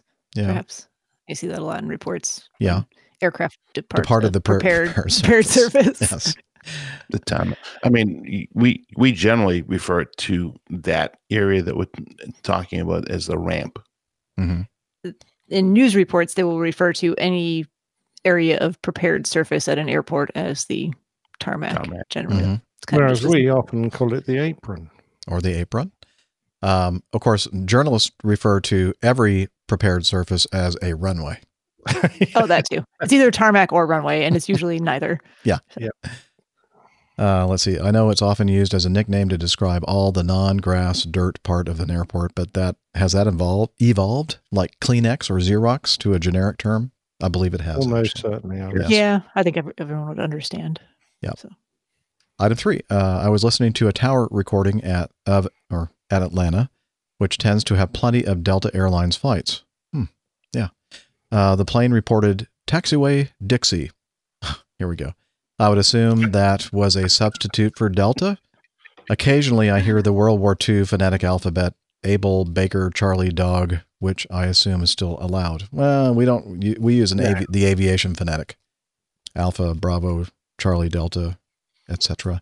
Uh, so now here's the deal. um, a- apparently, when I was first hired 31 years ago, um, I was kind of scratching my head on Taxiway Dixie as well. And a lot of people explained to me, well, that's because we don't want the uh, Delta Airlines folks getting confused when they tell them to turn right on Taxiway Delta. And I'm thinking, oh, that, okay, that, that seems reasonable to me. And then I'm thinking, wait a minute.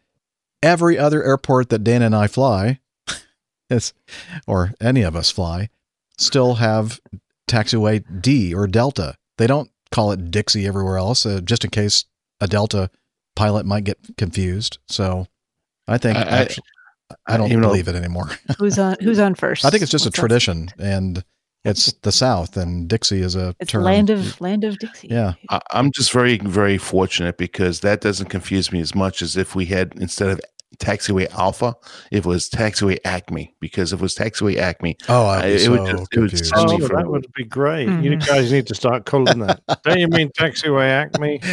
yeah, Roger, right on Acme to uh, runway, whatever.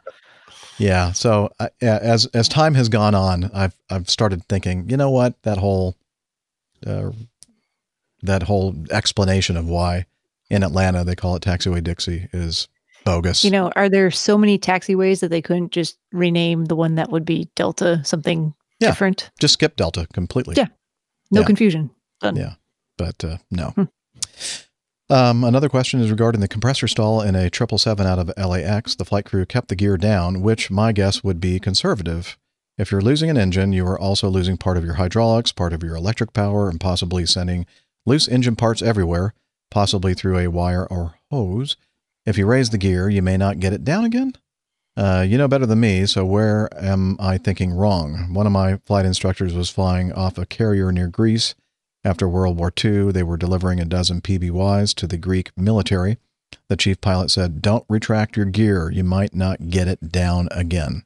Well, I think in this case, uh, I thought we maybe we didn't talk about it when we were talking about the Philippine um, Airlines 777 that had the right engine failure uh, taking off out of LAX.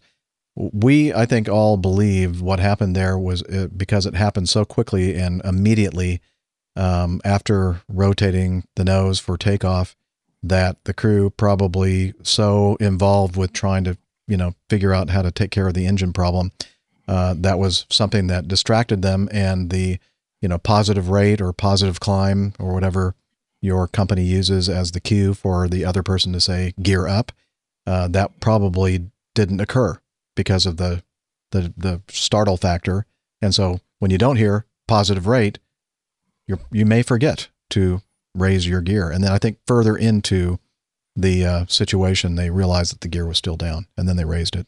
I don't think it had anything to do with, you know, keeping it down in case a piece of the engine hit something or other. But again, that's that's my impression.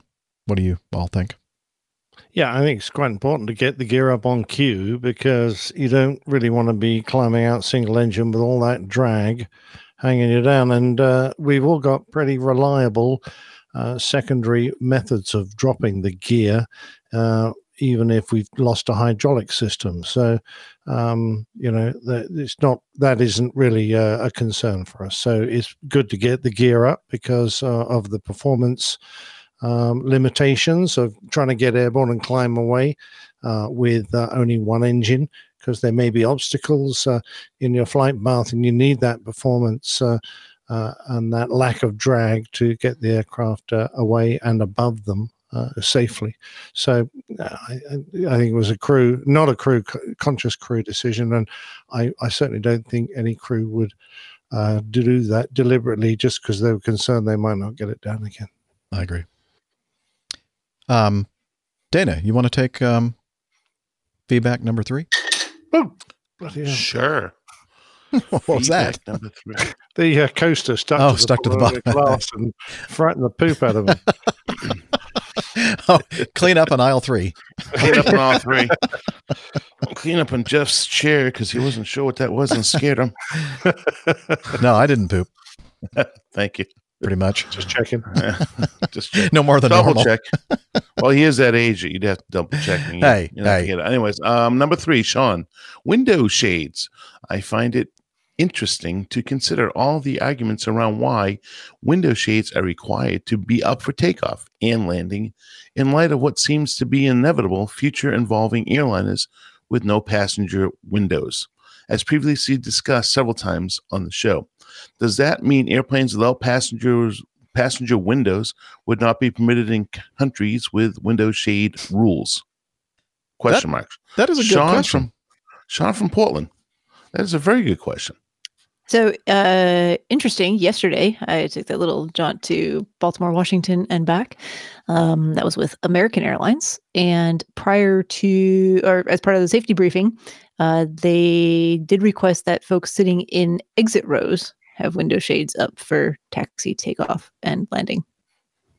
I seem to remember a long time ago I at don't Acme. always hear that. Though. They, yeah. I know. I think I remember hearing that a long, long time ago at Acme, but I haven't heard it in you know in recent years at all. Mhm. Um, but that's a good point, you know, because we we talked about, and many people have subsequently, you know, chipped in and saying, you know, having the window shades open is an important safety thing because it helps you with the orientation of the airplane, you know, after you abort or have some kind of a rejected landing or whatever. Um, uh, and the fact that that we didn't consider that uh, the rescue crews coming to an airplane, they want to see, you know, what's going on inside, et cetera. So, what do you do with those airplanes that don't have windows? Supposedly, not sure we're gonna, ever going to see that actually, but um, Yeah, Probably not. But it'll be a Probably bit not. like a That's cargo concept. aircraft, won't it? A lot of them don't have a lot of windows. yeah. Or maybe you can I have, mean, I guess we do have those now, though. There's just no passengers on them. Yeah. And that's in cargo aircraft. Yeah, right? I think that's what Nick was Mhm. saying. Everybody was talking over everybody else. I think. I- Isn't that what you said, Nick? Yeah, that's Yeah. right. But uh, I, my feeling is that if the regulator wants you to be able to see outside an aircraft and you've decided not to install windows, you'll have some sort of camera system instead, and he will insist on that being um, running off a an essential bus and available to crew in the event of emergency. Blah blah blah. So um, if you if he feels you'll need a view outside, then you need to invent one, even if it's a bloody periscope that you stick out the roof. Yeah. You know, to answer your question, Sean, in my in my perspective, is that if you take a look at the new f- fancy technology that's out there, i.e., for example, in the uh, seven eight seven, uh, they have the automatic tinting windows with no window shades. I don't know the answer to this question, but this may be a possibility. I, and somebody that flies a 787 may know this.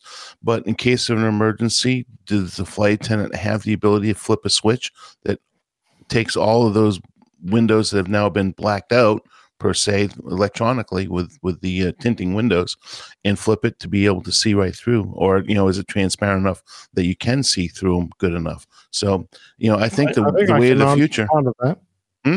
I think I can answer part of that, Dana. It. I don't think they're completely black when they go black, but uh, they're pretty much uh, um, obscured. And I'm almost certain the cabin crew can alter the entire cabin's uh, settings all in one go.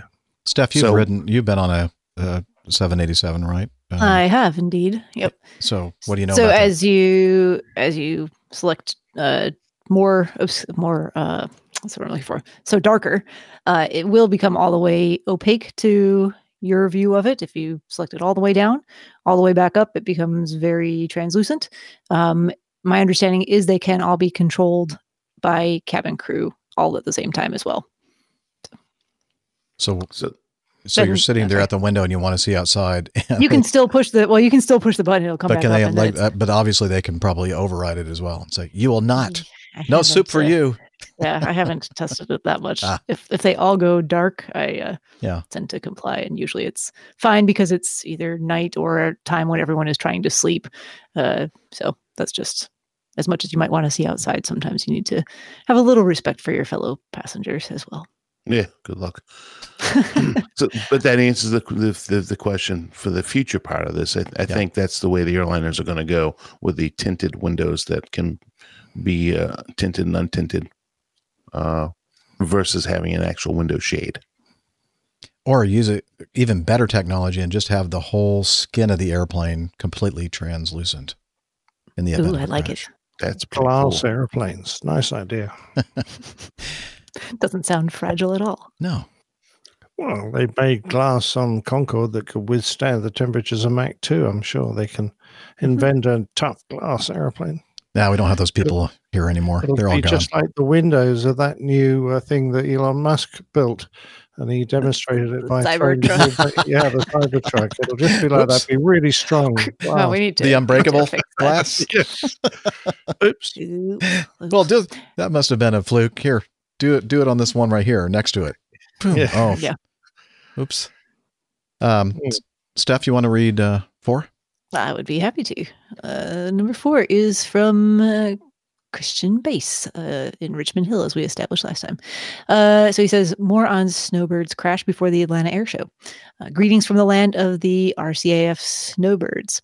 Uh, thanks for covering the unfortunate loss of Snowbird 5 jet on October 13th, but the fortunate uh, successful ejection by Captain Kevin Domen Grenier, who was checked over in hospital and released having sustained only minor injuries.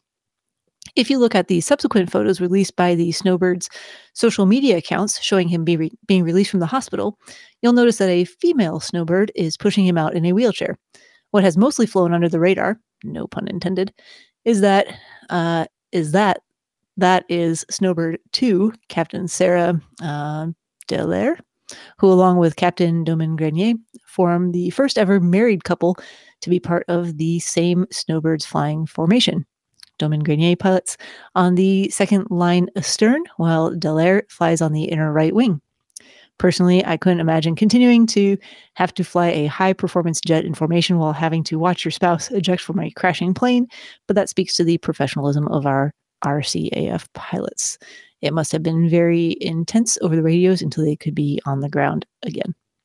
Here's to many more boring and uneventful flights for all. Christian Base. Yes. Mhm. We like boring, uneventful. I don't anymore. I want all the flights that I'm not on to be very exciting so I can talk about something. Okay. Well, Uh, I, I just want to say, I'm glad I made it through. I don't think I slipped up anywhere. I have a hard time uh, saying snowbird and snowboard. Like for some reason, I always Oh. mix the two up. So hopefully, I didn't. sounded like mess snow, that up at all. snowbird to me the whole time. Okay. Yeah. Yeah.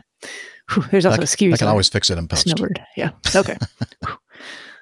Whew. It Okay, Yes. yeah, A lot of concentration there. Right now, say snowbird and snowboard. Snowbird, snowboard. There we go. So now I can. They sounded edit it. identical to me. Mhm, mhm. That's the problem. That's the problem. That's Um, interesting. I did not know that about uh, the two I didn't either. snowbird pilots. Very good. Ah. Very interesting. Um. If they divorce, do you think they'd still be allowed to fly on the same team? Hmm. Maybe the the flight doc might object to that. In which case, which one of them would have to resign their position? Uh, the one that wasn't as good a pilot as the other. I'm sure they're all great pilots. Yeah. Yes. Yes.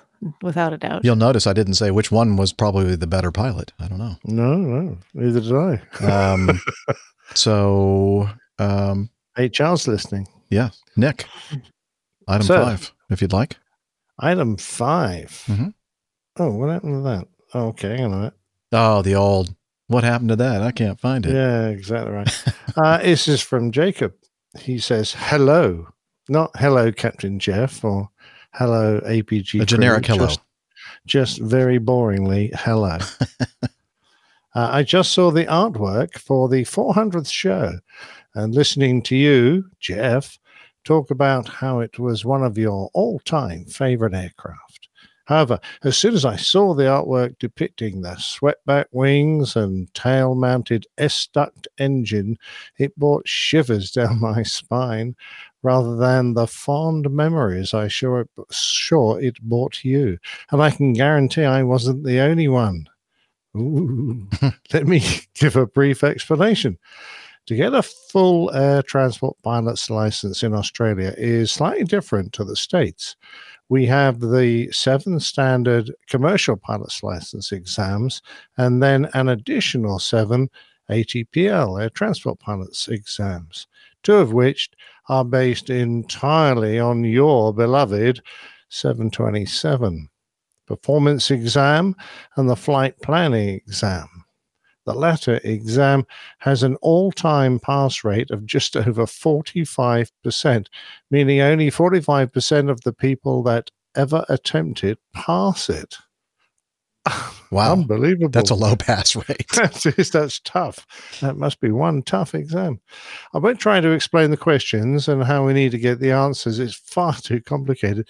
But if you ever come across to Australia, uh, sorry, if you ever come across any Australian airline pilot who sat the exam since 2012, uh, even before that it was hard, but post 2012 it got way worse, ask them, and I'm sure they'll be happy to explain the horror. Basically, it's a map, pencil, and whiz wheel, E6B, I think you Americans call it, exam, but you need to have laser guided accuracy to complete it and they're not multiple choice either, or multiple guess, as most of us say. You have to type in the answer into a box and hope to God it's close enough. Oh, and it's a three hour exam, which takes four hours to complete, meaning that almost no one ever finishes all the questions in time, which puts even more pressure on you to make sure you get all the five marked questions correct. Uh, as an aside, I think when I did mine, it was based on the 707, which was even more ancient. um, to study for that exam, the majority of candidates, sorry, spend $2,000 for a full-time course taking two weeks then spend another few months revising it and getting faster and more accurate till you're ready to fail it for the first time. After you've failed the exam for the first time, you usually spend another few weeks cramming in every bit of knowledge about the 727 you can and memorize each and every performance chart and figure till you are ready to fail it a second time. Only then are you frustrated enough to take even more time off work and spend another few weeks studying, cramming, and praying to the 727 God to pass this stupid exam. By the end of it, you know the plane inside out. You know its fuel burn at each level, all the way up to 43,000 feet at all weights. You know the OEI flight levels that the plane will need to be able to maintain at ISA plus 15 and 60,000 kilograms, 62,000 kilograms, 64,000, 66, 68, and 70,000 kilograms. You have more or less memorized the time to climb, fuel burn, and aeronautical miles burned in a climb to flight level 300 to 390, and the plethora of formula you need, will need to use to convert numbers back and forth, inside and out, all over again, just to come up with an estimated mid zone weight, which, if you get wrong, will put your final answer out by 200 kilograms, which for a flight that will burn 14,000 kilograms of fuel is outside the accuracy needed to pass the exam. Unbel- unbelievable. I, when I was reading this, I thought, oh my gosh. Yeah. I don't think I'd ever be a, I'd never be an airline pilot in Australia. Yeah, exactly right. Those Aussies, I take my hat off to them. uh, I'm rambling. It's uh, been only 12 months since I passed the exam, and the scars it has inflicted still haven't left me. I shudder each time I see any three engine aircraft. so, a long story short, you have just given any Australian that has an ATPL or just passed the ATPL exams aviation PTSD by showing us such a horrific image of the monster that is the Boeing 727, albeit a very well put together image by Nick. Thank you.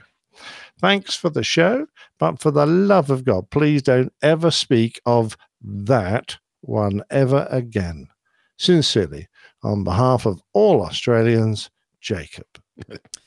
Well, Jacob, I, I we had no idea what kind of stress uh, this was going to put you through, and just that so that uh, uh, can you see that? Uh, oh my god! Just wanna- screaming. Oh my god! Australians He's gonna have to all go take over some the Xanax or world. something now. My word! Ah, beautiful three holer. Yes, it is. It is. I had no idea. We had no idea. Sorry for all of you out there who have had to gone through uh, had to go through this. Uh, I can totally understand though. That sounds. Whew, uh, sounds horrible. I didn't go through. I didn't go through something much different than that with the ATP that we have to take here. It's very similar. We had to do a lot of those same calculations.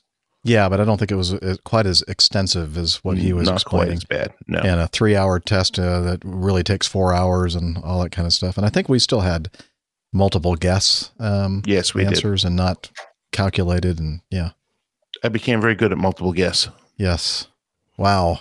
Well, I'm so sorry, Jacob, and all of you Australian airline pilots out there.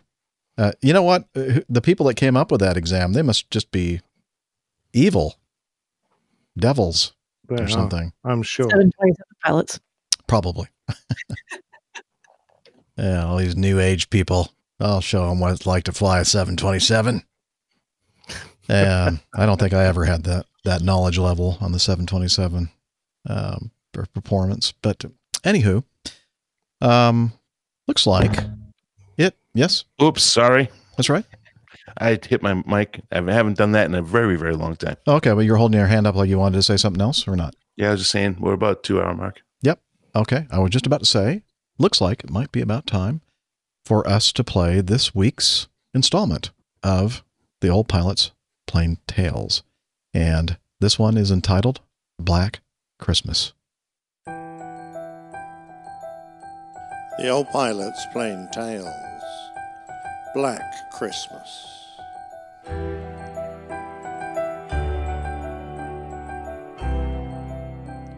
As Christmas approaches, it's sometimes hard not to get upset by the little things in life that have no real meaning and forget that others might be having real troubles.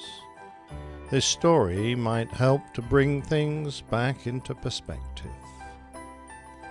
It was on the 15th of November 1946 that Mrs. Greenwood packed up her suitcases and, with her two children, left Houston, Texas, to join her husband for Christmas. She was making an early start as she had some 9,000 miles to cover before she would reach Shanghai, where her husband worked as a pilot for the CNAC. They were going to be tired after their long journey, but their excitement at the thought of being together again kept them going. The China National Airways Corporation, or CNAC to the Americans, had started in 1929 when the State Council in China approved a contract whereby Curtiss-Wright were loaned 1 million US dollars to assist in the development of aviation in China. A year later, Pan American gained an interest, and one trip, the president of Pan Am made the announcement that, employing American aircraft manned by American pilots, the CNAC was to start new routes across China. A few years later, the US ambassador to China was able to send a letter from Hankow to the States in which he praised the service rendered by the air companies, making it possible for the rapid transport of mail by bridging the Pacific in only five days. He concluded by saying that the bringing together of distant cities in this great country had been in accordance with the best traditions of the genius of the American people. Shortly before America's entry into the Pacific War, the CNAC pioneered the famous routes over the Himalaya Mountains between India and China, known as the Hump, a story I told in an earlier tale called the Aluminium Trail. The United States had a long aviation history that linked them to China that included such marvelous exploits as those accomplished by the Flying Tigers. They were the first American volunteer group of the Chinese Air Force who were recruited by President Roosevelt's authority before the attack on Pearl Harbor brought the states into the war. The group achieved notable success during a low period of the war to give hope to America that it might eventually defeat Japan. Nineteen Flying Tiger pilots became aces with five or more air to air victories. When Christmas Day 1946 came around, a heavy blanket of fog lay over Shanghai.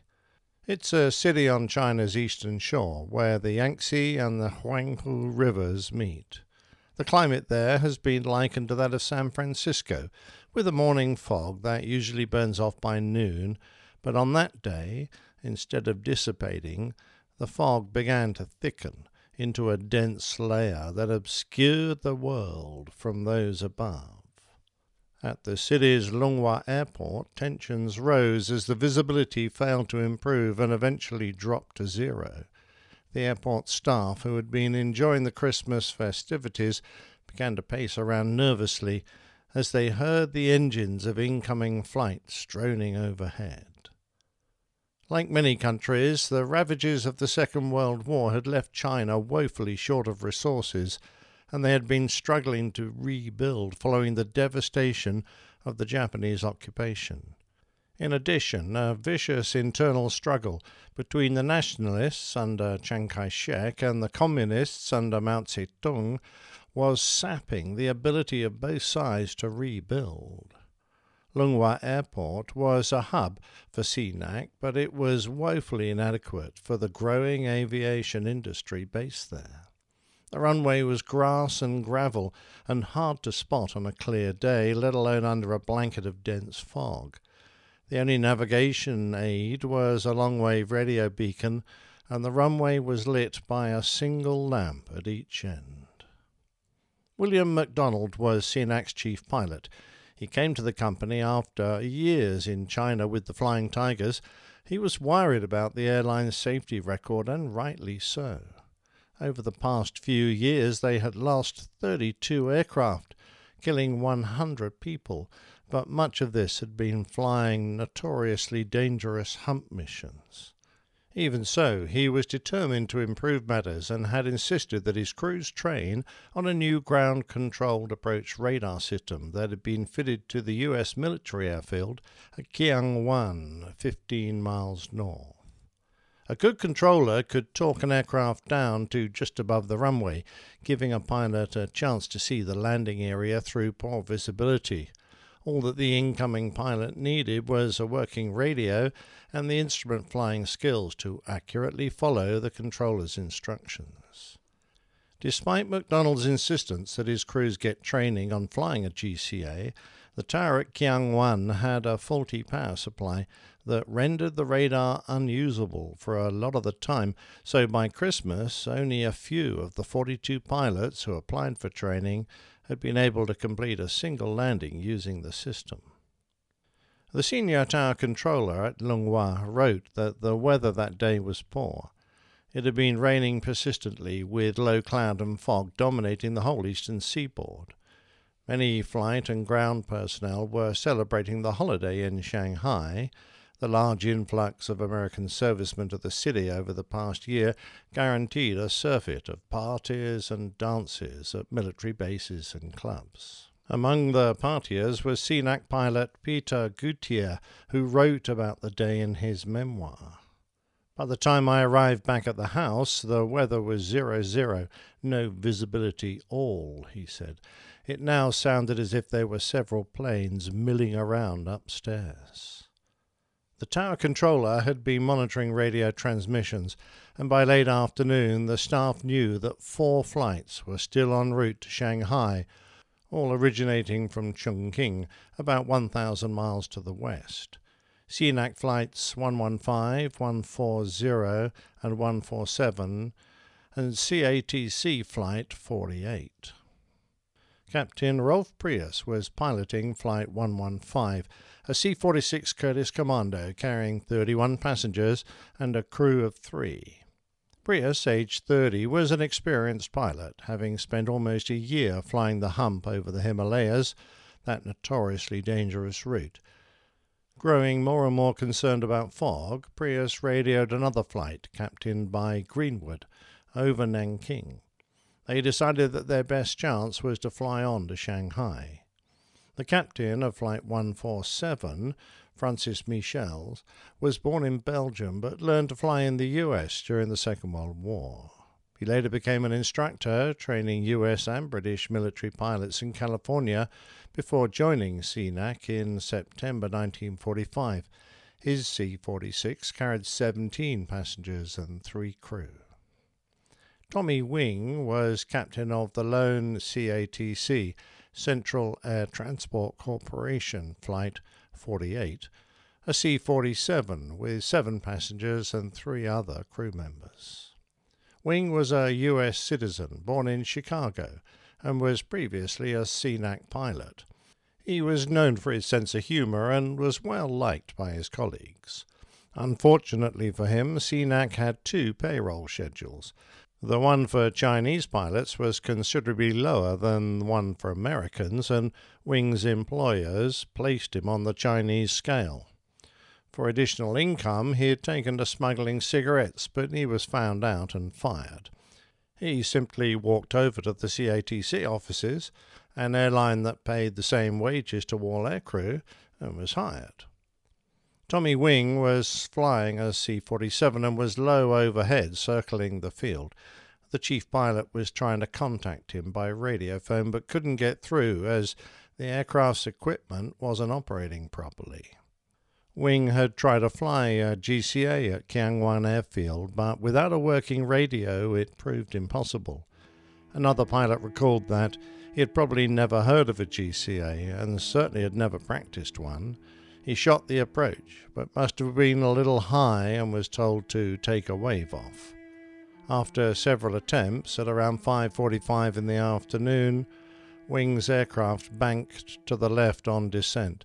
The C-47 struck the roof of a nearby building and cartwheeled into a built-up area, killing several people on the ground. All 11 souls on Flight 48 were lost.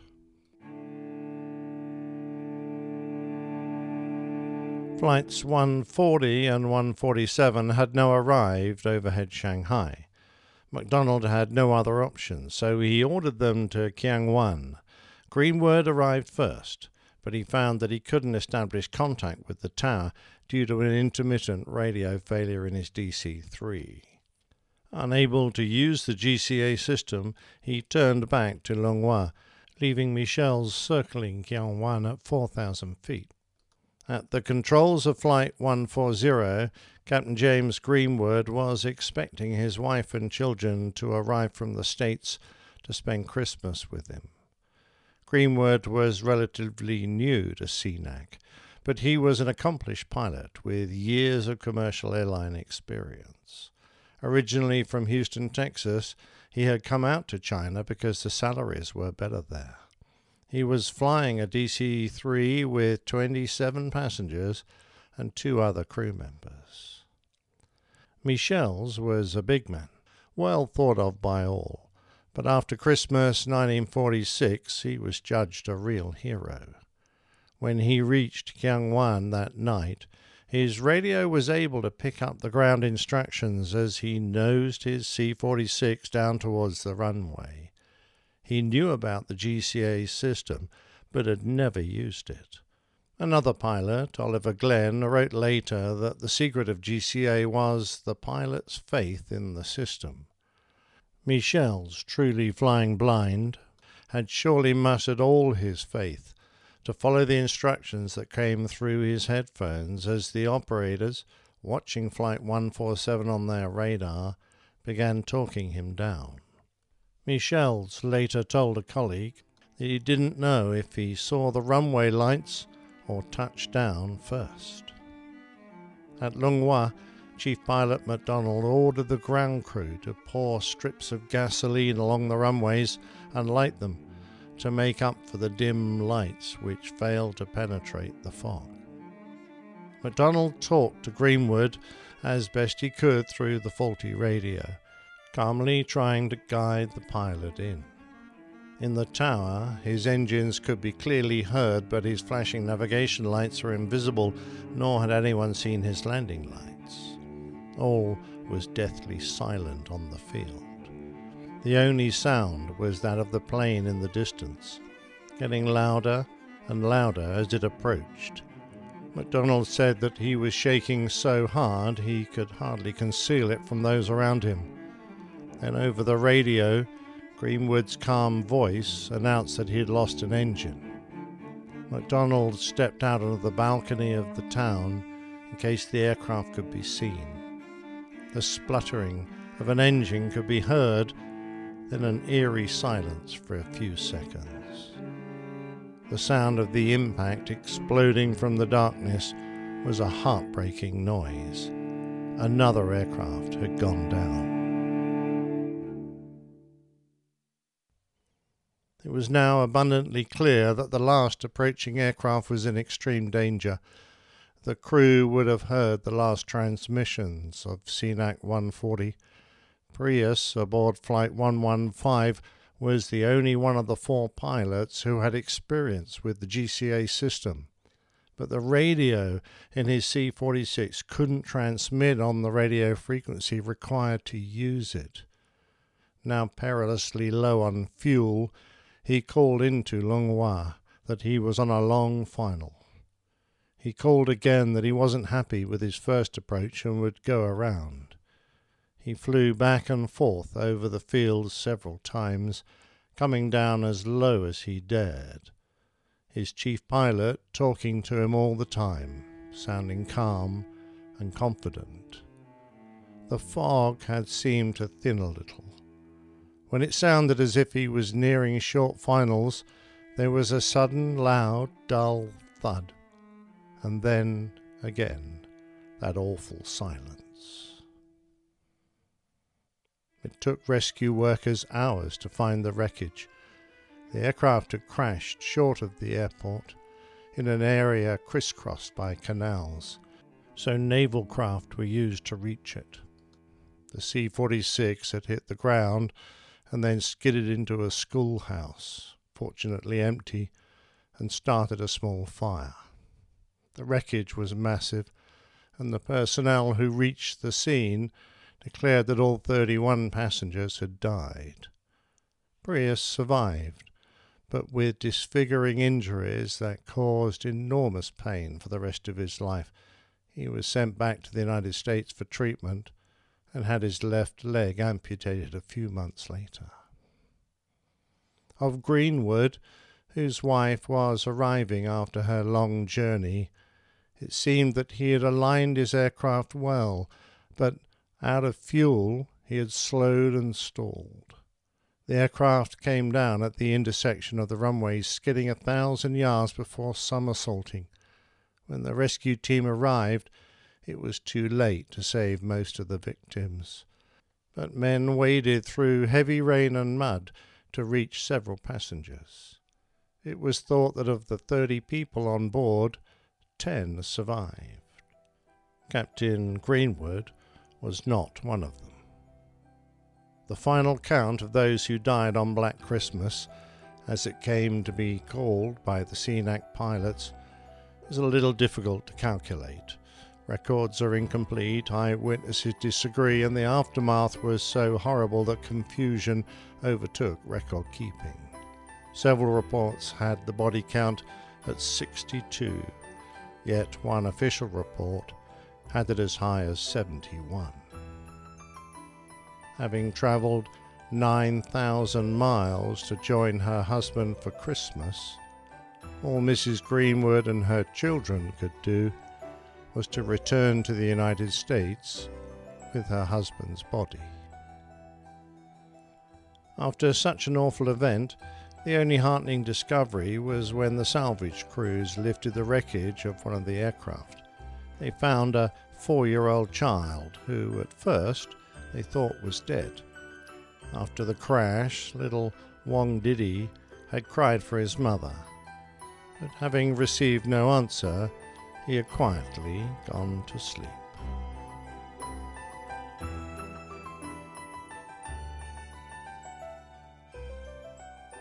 Wow, such an uplifting Christmas story. Thank you, Captain Nick.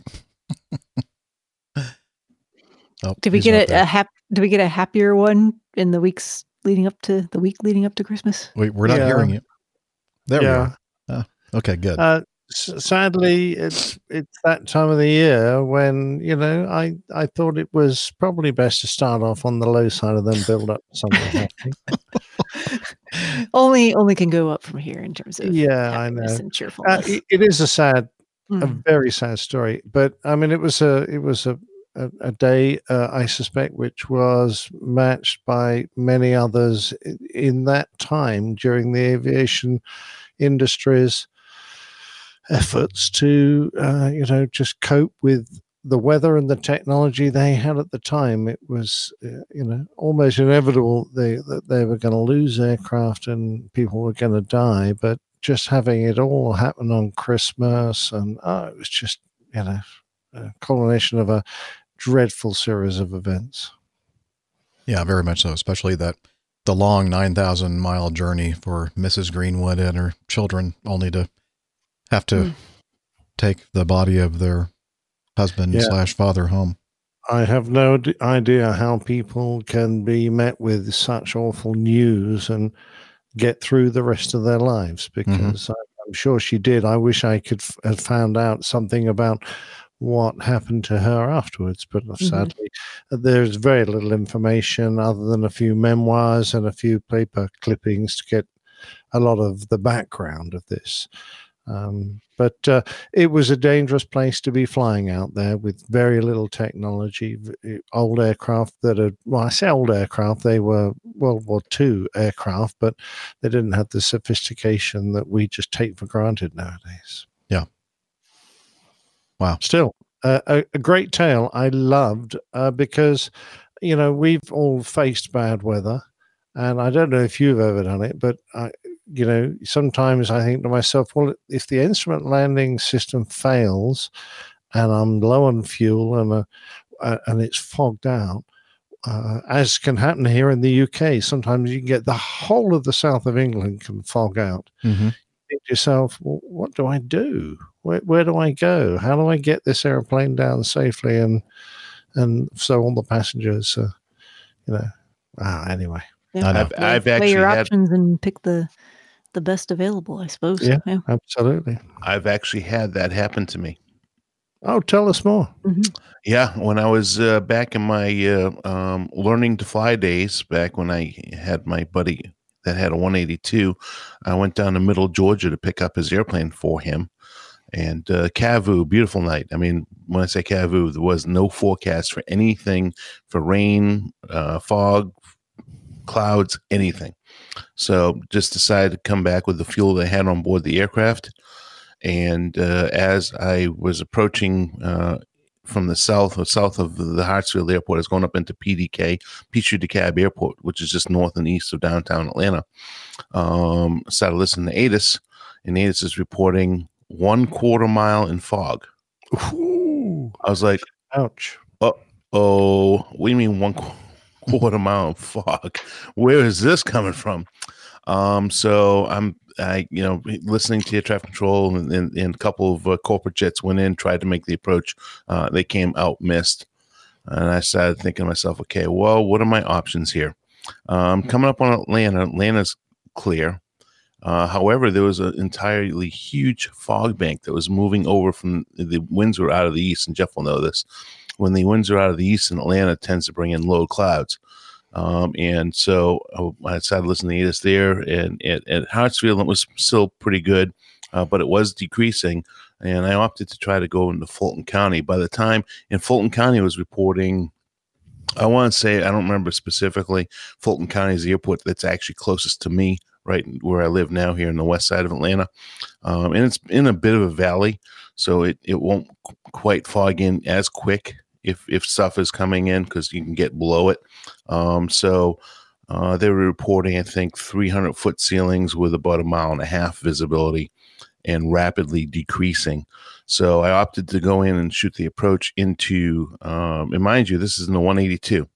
Uh, and, and at night, no, it wasn't during daytime, this is at night, um, and shot the approach right down to minimums at Fulton County. And when I t- tell you by the time I taxied the airplane to the uh, general aviation ramp, it was down to, you know, barely visible to to you know be able to taxi the airplane you know maybe uh you know 16th of a mile so it it rolled in real fast and you know i remember that here i am in an airplane single engine uh, airplane with not a whole lot of fuel. I mean it has a capacity to carry a whole lot of fuel but when i went down to middle georgia to pick up the aircraft well you know it was it was in late in the afternoon early evening there was no you know general aviation fuel available at that point. The fbo was closed or i don't even think there was one there. I'm forgetting whether there was One. i would have had to stop someplace to get more fuel. I said well you know i've got i've got uh, you know uh, 20 gallons on the airplane. That's not an issue. It, i'm just doing a short hour flight. Yeah that that became pucker factor real quick because i was running out of options real quick. Wow. and the problem was not that i couldn't get anyplace else uh, necessarily you know, for better weather to the south, but I was running out of fuel without the ability to go anyplace else. And that was a a, t- a typical situation, you know, one of those situations where the forecast was completely for clear skies. Were you sucking the cushion through one of your body's Cavities? yeah, the, cavity? the pucker factor. I mean, you know, I think I would have. real fast. Let me tell you, because you know, here I am. I mean, I'm I'm not the experienced aviator I am now, and even with the, being the experienced aviator now, I mean, how many times do do we come in to you know a high density airport like we go into, Jeff, and you look at the fuel load, and it's pretty close to what I consider my absolute minimum. I won't go below a certain number. Um, but you know, all it takes is an emergency aircraft or an unexpected weather event or you know a go around. And the next thing you know, the pucker factor is going to get up there real fast because we're not going around with a whole lot of fuel like if we had an alternate. Right. So I don't know what your number is, but I certainly don't. I if, if anything below sixty five hundred pounds uh, on landing, I I just won't do it. Period. Yeah, mine's lower. Came back to What the six uh. I don't want to talk about it. 62. Sixty two twenty five. 64.99. uh, eh, my, I mean, I'm I'm just throwing out that number, but it, it it's it, it's in that range. I mean, it, it really take it's the time of day and and what you know, Right. It's nighttime, and you know, there's a whole lot of factors. There are a lot of things you have to consider in exactly that. Yeah. but uh, that that can happen to anybody. Yes, Nick. going back to uh, the story, I the person I um, obviously the the crashes were tragic, but one of the people I felt very sorry for was the chief pilot, Mac McGreg uh, McDonald. That, those were the days when chief pilots really ran the whole show, and I I'm just trying to imagine how he must have felt when. Uh, uh, four aircraft came in and he, only one landed safely and that was uh, you know still as the guy admitted, uh, you know, he really didn't see anything until his wheels touched the ground. Um, and he lost three airplanes, two from his company and one from the next door company, all on the same night. That must have been uh, just an awful time Oh, to no. live through for him. Uh, and to list, be standing there in the tower trying to listen to your guys trying to get in. Uh, yeah, geez, that must have been Hmm. tough. Yeah. Wow, what a story. I'd never heard of that. So thank you for No, neither have I until I came across it. So excellent. Yeah. Well, thank you, old pilot, Captain Nick. No, you're welcome, sir. I love it. All right. Um, Steph, we haven't heard your nice voice uh, in a while. Why, why don't you do an item number She's got six? a nice voice. Yeah. I wish you'd use it. I. Maybe. Sorry, I, was I know I've been been a little quiet here. I apologize Yeah. for for that. Some other things going on. Um, anyway, yeah, I'd be happy to read. Is it number six that we're on? Yep. I'm back on in here. So, uh, this is from Tim. He says, "Greetings from Arkansas, or Arkansas, if you're the old pilot." oh, Um, I love Arkansas. Great place. yes. Uh, I've had plenty of time to discover new podcasts lately. He's he's wandering away from from listening to us. I see how this is, Tim. Um, anyway, he says, and I just had to write in about one I just listened to called "No Such Thing as a Fish," episode two ninety eight, uh, and specifically from two minutes thirty seconds to fourteen minutes thirty seconds. He gives the link to the podcast that he references. Um, while not a flying podcast, this episode did start off talking about emotional support animals and had some interesting, funny facts about flying and even some balloon facts. This may not be worthy of a mention on an episode. Well, here it is. But I thought you all might enjoy listening to their conversation. I just finished listening to APG 402, and I must say it is amazing how Captain Nick is able to evoke such emotions through his storytelling. Listening to the banter between all of you shows why the show seems to be such a success. It sounds like you are all good friends, even when off the podcast. Well, at least 50% of the time. Yes. We're, we're friends 50% of the time. Half the time, yeah. Half Half, the the time. time, Yeah. we're just like, It's love, it's love hate. Cope with that, yeah, yeah. yeah. Love hate for sure. Anyway, he says, keep up the great work. And who knows, maybe someday I'll end up on one of your planes before they're retired. Tim from Arkansas.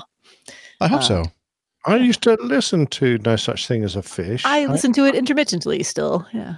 Is it still going? I Yes, absolutely. Oh, okay. Mhm. They are the elves. Um, there's a, a TV program here called QI, uh, which stands for quite interesting. Uh, and it is a wonderful kind of quiz show, but um, created about uh, interesting facts. And uh, they ask people things you'd expect to be true or false, etc., etc. It's very amusing, very well done. Um, Stephen Fry used to be the quiz master. Ah. Um, and uh, the elves who do all the background work, finding out all the facts, uh, started their own podcast uh, with all the leftover facts.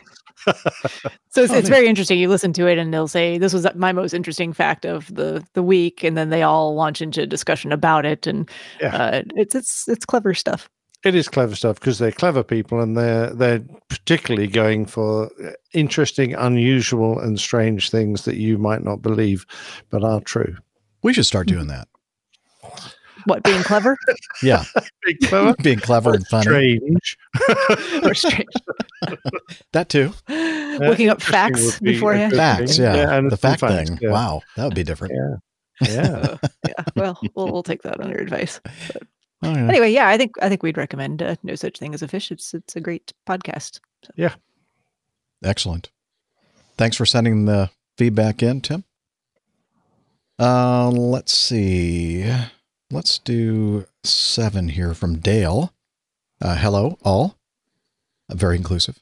My first time with feedback for the APG team, and first of all, a big thank you for what you do. You're welcome. Uh, this event may well have already been on your radar scopes, but worth highlighting, I thought. This is almost literally in my backyard. I live in the Bay of Plenty in New Zealand. Oh, I love that. Bay of Plenty I like that. in New Mhm. Zealand, and the small shape of White Island on the horizon, often with some steam clouds above it, is part of the scenery here. The events of this week are as shocking as they are saddening. New Zealanders live with the knowledge that we are in a geologically active country, but even with the best information available through our scientists monitoring such things, volcanoes can and do erupt without enough warning. This, this article demonstrates the bravery beyond belief of the helicopter pilots who responded immediately to the event and saved many people's lives directly as a result. I have utter admiration for those who did this in the very literal face of a volcanic eruption. In contrast to this, I've been equally surprised and disappointed by the subsequent comments from the GA piloting community here within the new, uh, within New Zealand regarding the officials that be preventing more flights there to recover bodies of those that perished immediately. I work in high hazard environments and I am well versed in the risk based approach to dangerous environments, especially where the air quality is compromised. This follow on response showed me in a personal way that not all pilots look at risk management in the same way. It's not a, quote, red tape preventing the recovery of the deceased. It's a lack of understanding of the risks on site. No one will authorize aircraft to land there in an environment that may have high concentrations of heavier than air and poisonous gases at ground level in an attempt to recover the dead. It is a horribly sad situation, but not one to make worse by putting more lives at risk, and I thought that this was worth sharing. I hope you find it an interesting and thought provoking read. Kind regards and well placed thermals for all the glider, glider pilots out there. And this is Dale Eastham. And then he uh, included a link to this uh, article. And um, why don't we just put the link to the article in the show notes and everybody can read it on their own or if there's anything Sure. you guys want to talk about regarding Oh, it. I was just gonna gonna jump in real quick and uh, it- kind of a small world. Um, uh, a doctor that I uh, uh, know from residency training actually uh, previously lived in New Zealand and then moved uh, there just recently again to work in a small community-based hospital. And it turns out that her hospital was kind of the ground zero for the first uh, evacuees from the Hmm. the White Island. Uh, and it was just, she had a really um, uh, kind of intense post on on social media the other day just to say how much it impacted her, and she'd never seen anything like that before in terms of the severity of injuries, and just to keep all of those people and their thoughts and families and first responders in in in their thoughts. So was what were the uh, the main injuries? I mean, burns. burns. Oh, okay. Mhm. Burns lot- through heat and also from the acidity of the eruption. I would Yeah. Imagine. gather that uh, there were people there with their clothes that were pretty undamaged, but underneath they had the most appalling burns because uh, of a combination of the uh, the dreadful acidity of the um, well, gases, I Mhm. guess, Mm. and also uh, with a combination of the heat. But I, I don't think people see a volcano erupting and they see the, the ash and they think, well, actually, that's look, the, the whole rest of the island's fine. I don't think they have any comprehension of the danger of the gases that are coming out that are invisible. Uh, and the, the place has just become one toxic no go zone until it all calms down. But uh, I mean, I feel appallingly sorry for those that were put in danger uh, and uh, perished. But what's the point of pouring more fine people into that situation just to put them at risk of uh, suffering exactly the same? Sure. And no doubt, there's a lot of people who do want to to help, but um, Oh yeah, some marvelous, well-meaning people, but you're able to safely Yeah. do without more lives and resources at, at risk. And there will be a time and place to to pick up those efforts again when it's safe to do so. Yep. Anyway, All right. Well, thank you, Dale, for that. And again, folks, um, the article will be uh, in the show notes for you to read. All right. We have some audio feedback from Class Bravo Chris. He says, My first audio feedback. Bottom line, do planes really taxi out and take off with such thin weight and balance margins? Have have a listen.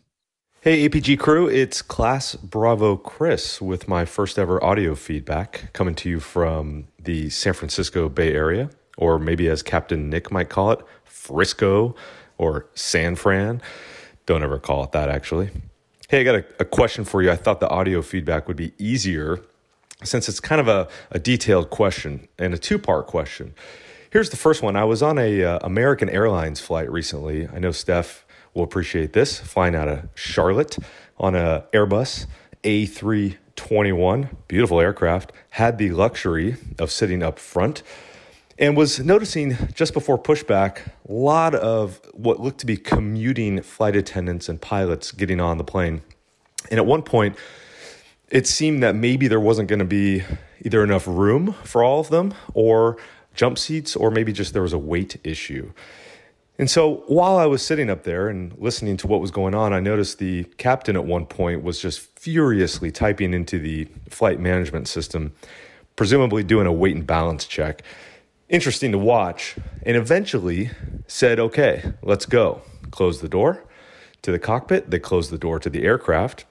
Everybody, all the commuter flight attendants and pilots sat down. Wow, I think there was one on a jump seat. And then, of course, um, the other areas in the galley where some of the flight attendants sit when those seats are not in use. So we push back.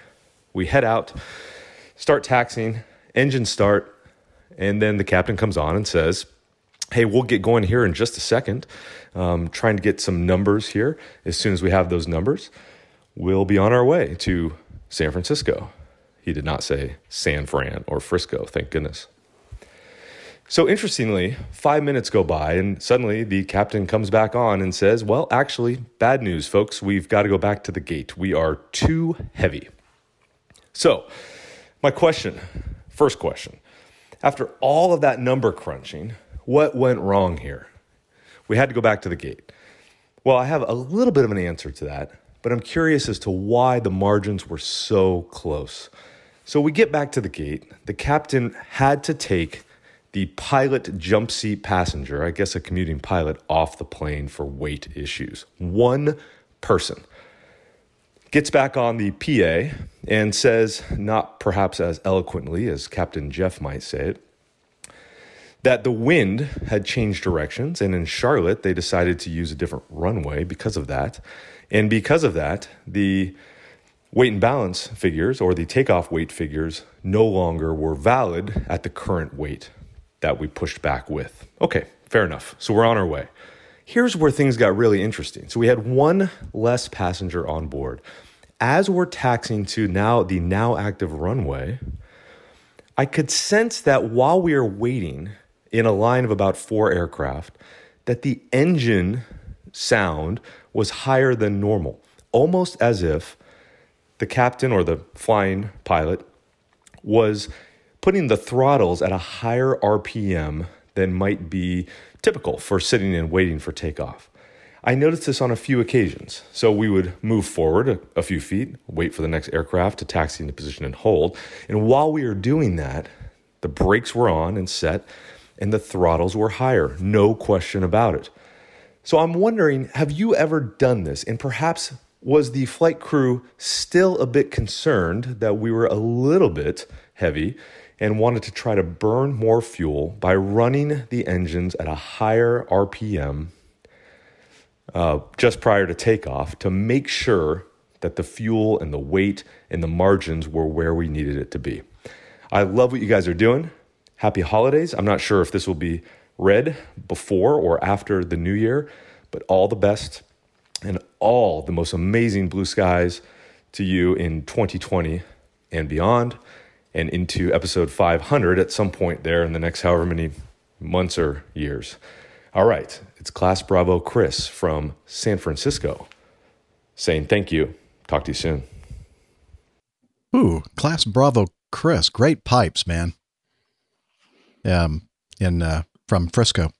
I'm sorry, San Fran. San, um, um, San Fran. no, it's uh, actually called Baghdad by the Bay. Oh, Oh, or boy. You could that call it, is uh, Captain Nick at you could call the airlinepilotguy.com. City, but I don't. The city is another one. Fog City is a good one, or just City by the Bay. How's that? there you go. That- Am I forgiven? Uh, I don't know. You'll have to Uh. you'll have to uh, talk to Class Bravo Chris about that. Anyway, Yeah. I'm I'm so glad Class Bravo. We've gotten a lot of feedback from uh, Class Bravo Chris over uh, the years. And um, what took you so long to send in audio feedback, man? That was awesome. Um, so I think Dana, and well, Dana and I were both kind of shaking our heads about things. The first, before Dana gets into uh, the burning fuel and that sort of thing, um, I, I think it's just my feeling that what you think that you saw the captain doing as far as doing landing takeoff data and that calculations and that kind of thing in the cockpit i don't think that's exactly what was going on because i believe that american airlines is very much like acme where um, there's like a separate department that does that kind of uh, load um, that does all the numbers and performance data and everything else. And the reason why i say that is because dana and i know many many times especially here in atlanta American is just notorious for having to pull off to the side and wait for their numbers. And it's not the numbers that they're calculating themselves with their little computers, it's they're waiting for their company to send their numbers via ACARS. So that's the only thing I want to say right off the bat. But I think Dana will have a good explanation of likely what happened here and and the the feeling that you had about the higher engine RPM, I believe you may have uh, you might be onto something there. Yeah, and, and the fact that I flew out of Dallas uh, for several years, uh, well, actually a year and a half, I shouldn't shouldn't say several years. Uh, that was quite a common uh, uh, uh, occurrence. Is that AA American Airlines sitting out there waiting for numbers, and what the numbers are specifically is the weight and balance numbers that the, that the aircraft is within the weight and balance envelope, as well as in the numbers that they're referring to are the the takeoff numbers for speeds, the V one VR and V2 speeds, um, and that they are legal to depart. Uh, now, more than likely, and going back to the the question of all these uh, crew members getting on the airplane, you got to remember, um, more than likely, I'm willing to bet that some of those crew members are probably deadhead crew members and that they are positive space on the aircraft. Uh, the jump seater, obviously, in the uh, flight deck, uh, obviously was taking a free ride uh, home, pro- probably, or going to work. One of the two. Uh, usually, that's especially if they're in uniform. That's usually what's going to be the case. But I agree with you, Jeff. Uh, you know, there is nothing pre-flight. I mean, he may have been typing furiously to the dispatcher uh, you know, some type of message, uh, you know, whether, uh, you know, maybe we need to take a look at this. Uh, and yes, uh, to answer your question uh, regarding uh, the runway configurations, et cetera, et cetera, more than likely, um, they were landing what we call landing weight limited. So they had to burn a certain amount of fuel uh, to make sure they were going to be okay to to land uh, below the maximum landing weight of the aircraft. Uh, so that requires a certain amount of fuel burn, which is another part of okay, the brakes are set.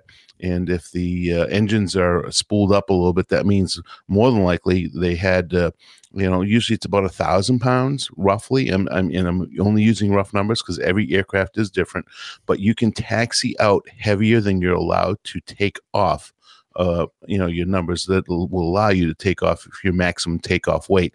So that's when you are required to have a taxi uh, fuel burn. So uh, as you're sitting out there, if it if the line's not as long as the company is anticipating, because it's always based on how much time uh, your anticipated takeoff and what your taxi burn will be. Uh, if it's looking like, well, instead of being you know, you know, number 15 for takeoff, you might be number five. You might not burn enough fuel to be able to legally take off and be below your maximum takeoff weight. So there's there's several things going on there. Um, it could be landing weight limited. It could be takeoff weight limited. Um, certainly, uh, you know, wins in, in runway performance would affect it. But I don't know that going into Charlotte, you know, you're talking a five four to five hour flight, roughly, give or take a little bit, depending on the winds. Um, I don't know that uh, landing in Charlotte would be as as detrimental as much as the winds aloft and how fast your flight is going to cross the. I think country. he was going from Charlotte to San Francisco. Okay, it's yeah. So it's- against Jetstream, yeah. against against Jetstream again. So you know, depending on, on what the anticipated fuel burn is, it could it could it, it could affect you know th- those numbers as well. So, but you know, we have other ways of taking care of that. I mean, if you've ever noticed, uh, you know, landing weight limited, if you if you get all the way across the country going to San Francisco, and you're going to be landing weight limited, well, you might put the flaps and slats down early, or and or might uh, use the spoilers a little bit more, and or put the landing gear down early and or you know worst case scenario go out there and hold you know do a couple turns in the hold so that you can get below your landing weight limited so that's really not as much of a factor as the taxi fuel and takeoff weight. Um, the landing weight limit would be you know how many people you have on the aircraft and what you expected to land with. So yes one person uh, can make the difference. Uh, i can assure i can tell you though that uh, if if it's an online you know with us with Acme, if it's an online jump seater, an employee, a pilot of our company, they are included in that weight.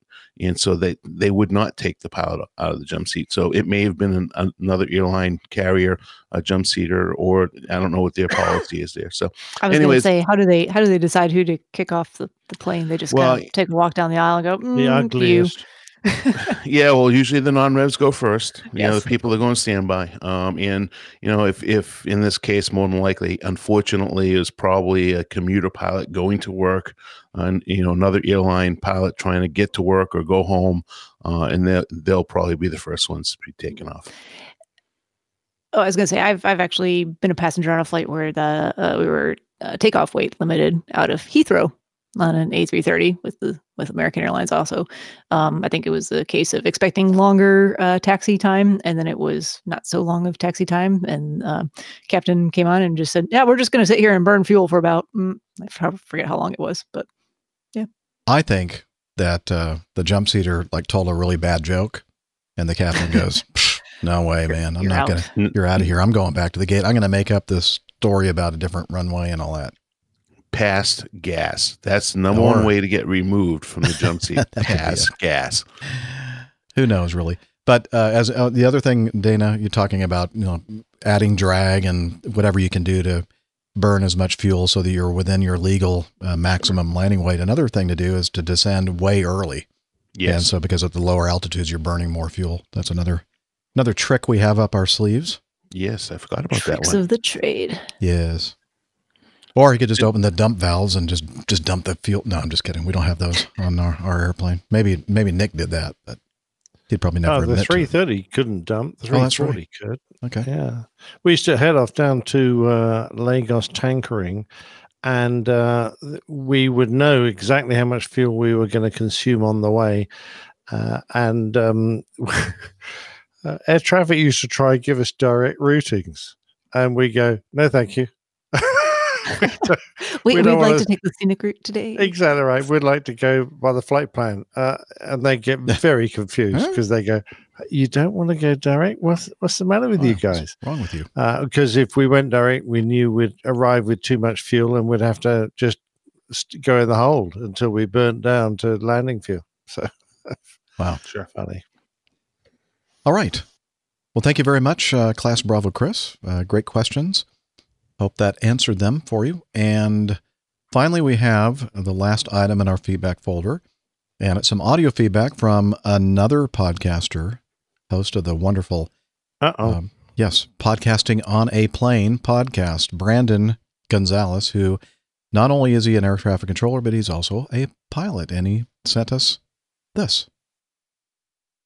Hey there, APG crew and community.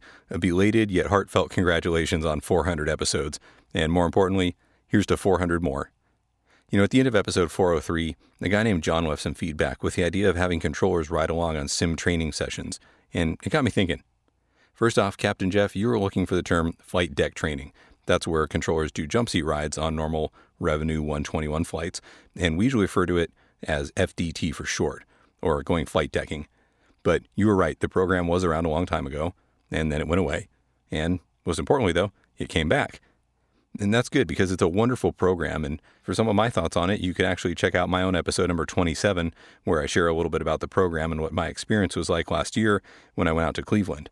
And sorry, I'm not trying to plug, but it's kind of funny because that was actually the first time that RH from Opposing Bases and I did an episode together. Anyway, after the feedback, you all spoke a little bit about it, and Dana's comments about controllers training at the academy and then going out to the facility were interesting because it kind of made me realize that not a lot of pilots really think about what our training's like. It's not really like becoming a pilot at all, but I suppose there are some general similarities. Like, for example, the academy in Oklahoma City. It's a little bit like getting your initial certificates and ratings, and then you go to your facility to do specific on the job training, which is kind of like going through initial training at an airline, ultimately culminating in a type rating if you're a pilot or a facility rating if you're in air traffic. And then at that point, you're released to fly the line or to work live air traffic with just general supervision. So RH and I actually just recorded another collab a few days ago, and you're probably going to like it because it gets pretty deep into the weeds with what towers are working with, but this time him and I play pilot a little more than usual. And as far as flying both sides of the mic is concerned, you know, most controllers aren't pilots. And if they didn't come from the Air Force or, you know, something like that, they probably don't have an aviation background. No surprises there. But that's where the collab between ATC and industry really comes into play. The flight deck training program may be actually the only time that they get to witness cockpit operations ever. And I think that it's a really good time for pilots to talk to controllers too, and to give them the good stuff that they need to take back to their facilities about what it's like on their side of the cockpit door, right?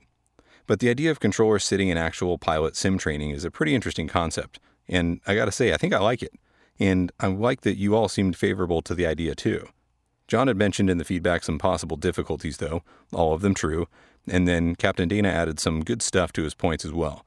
And my critical brain also came up with a few more things that'll probably have to get worked out from our side, not least of which would be the logistics of actually getting controllers to airline and sim centers to do the ride alongs.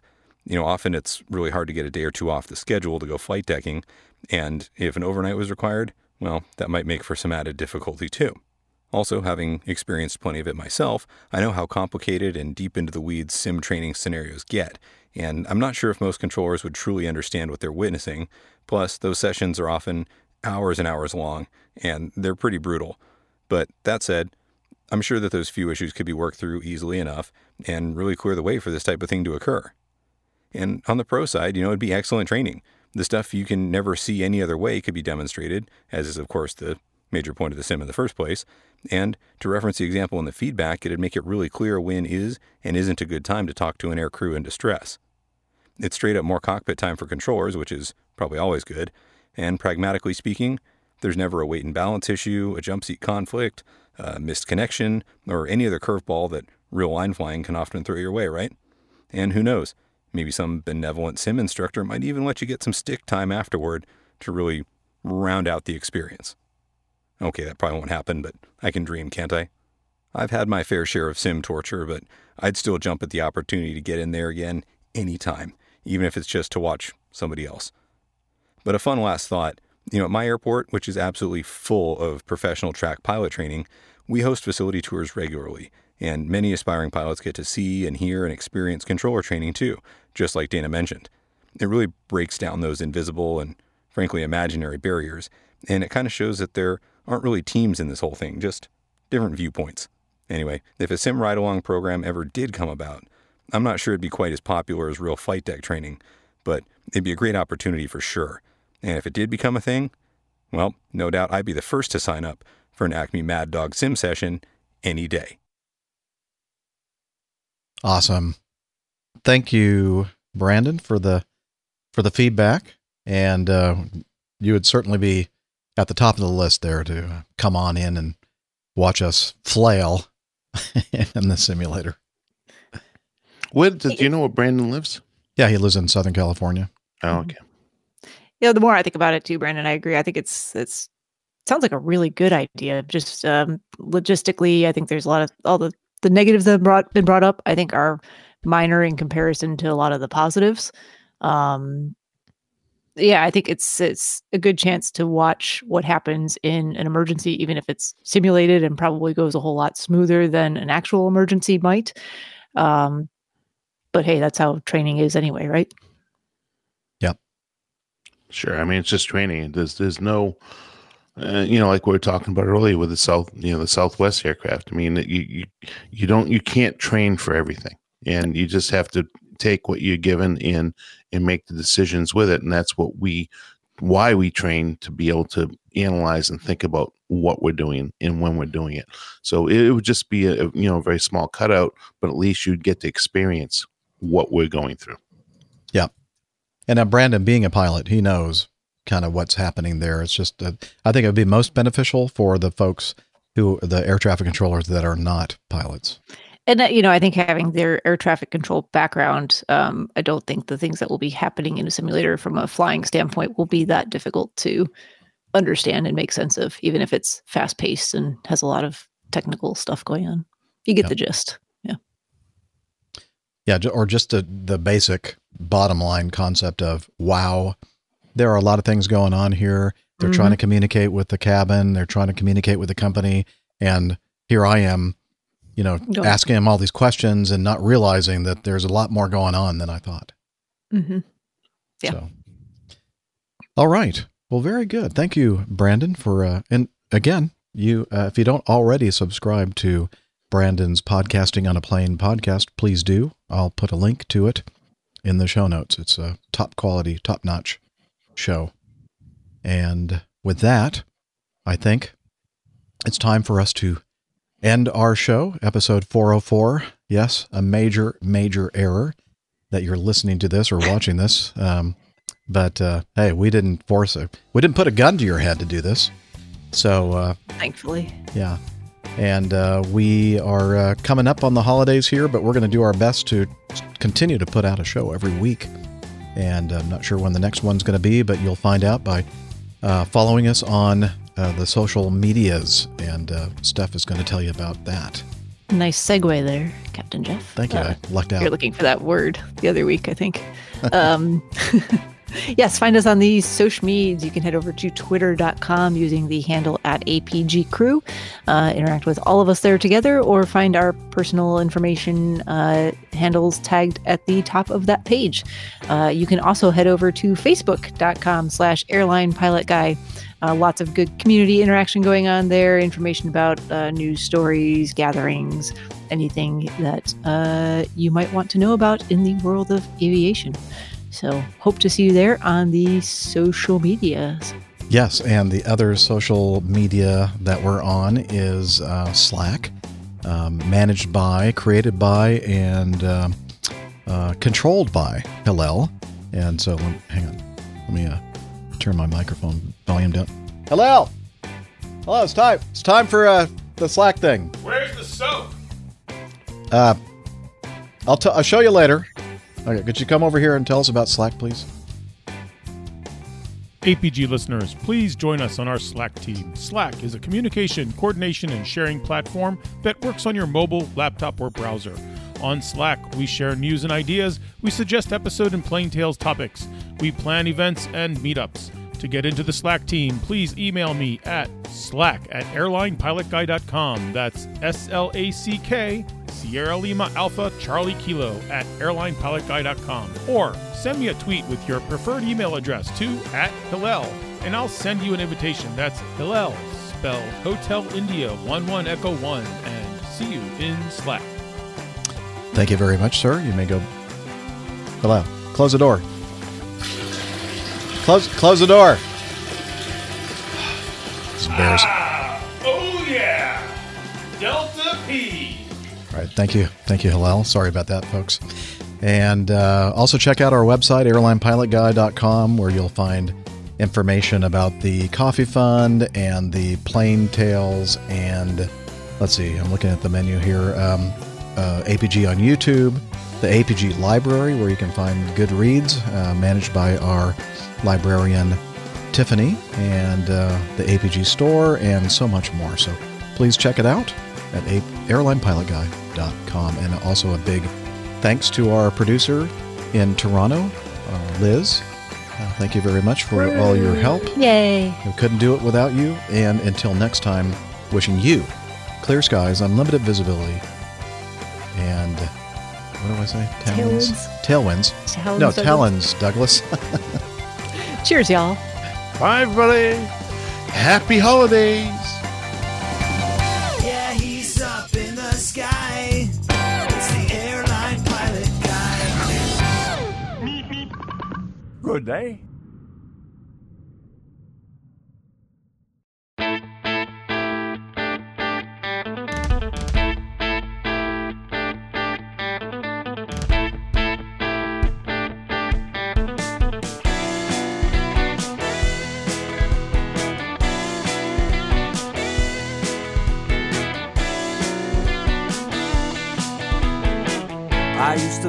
Such a good, good pilot till I started APG. I opened doors for little old ladies, I helped them to their seats. Airline pilot guy, I fly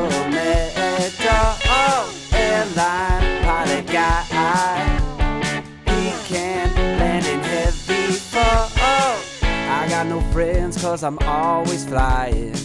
I just don't have the time. But I can land this old plane. I can land it just fine. Airline pilot guy, I fly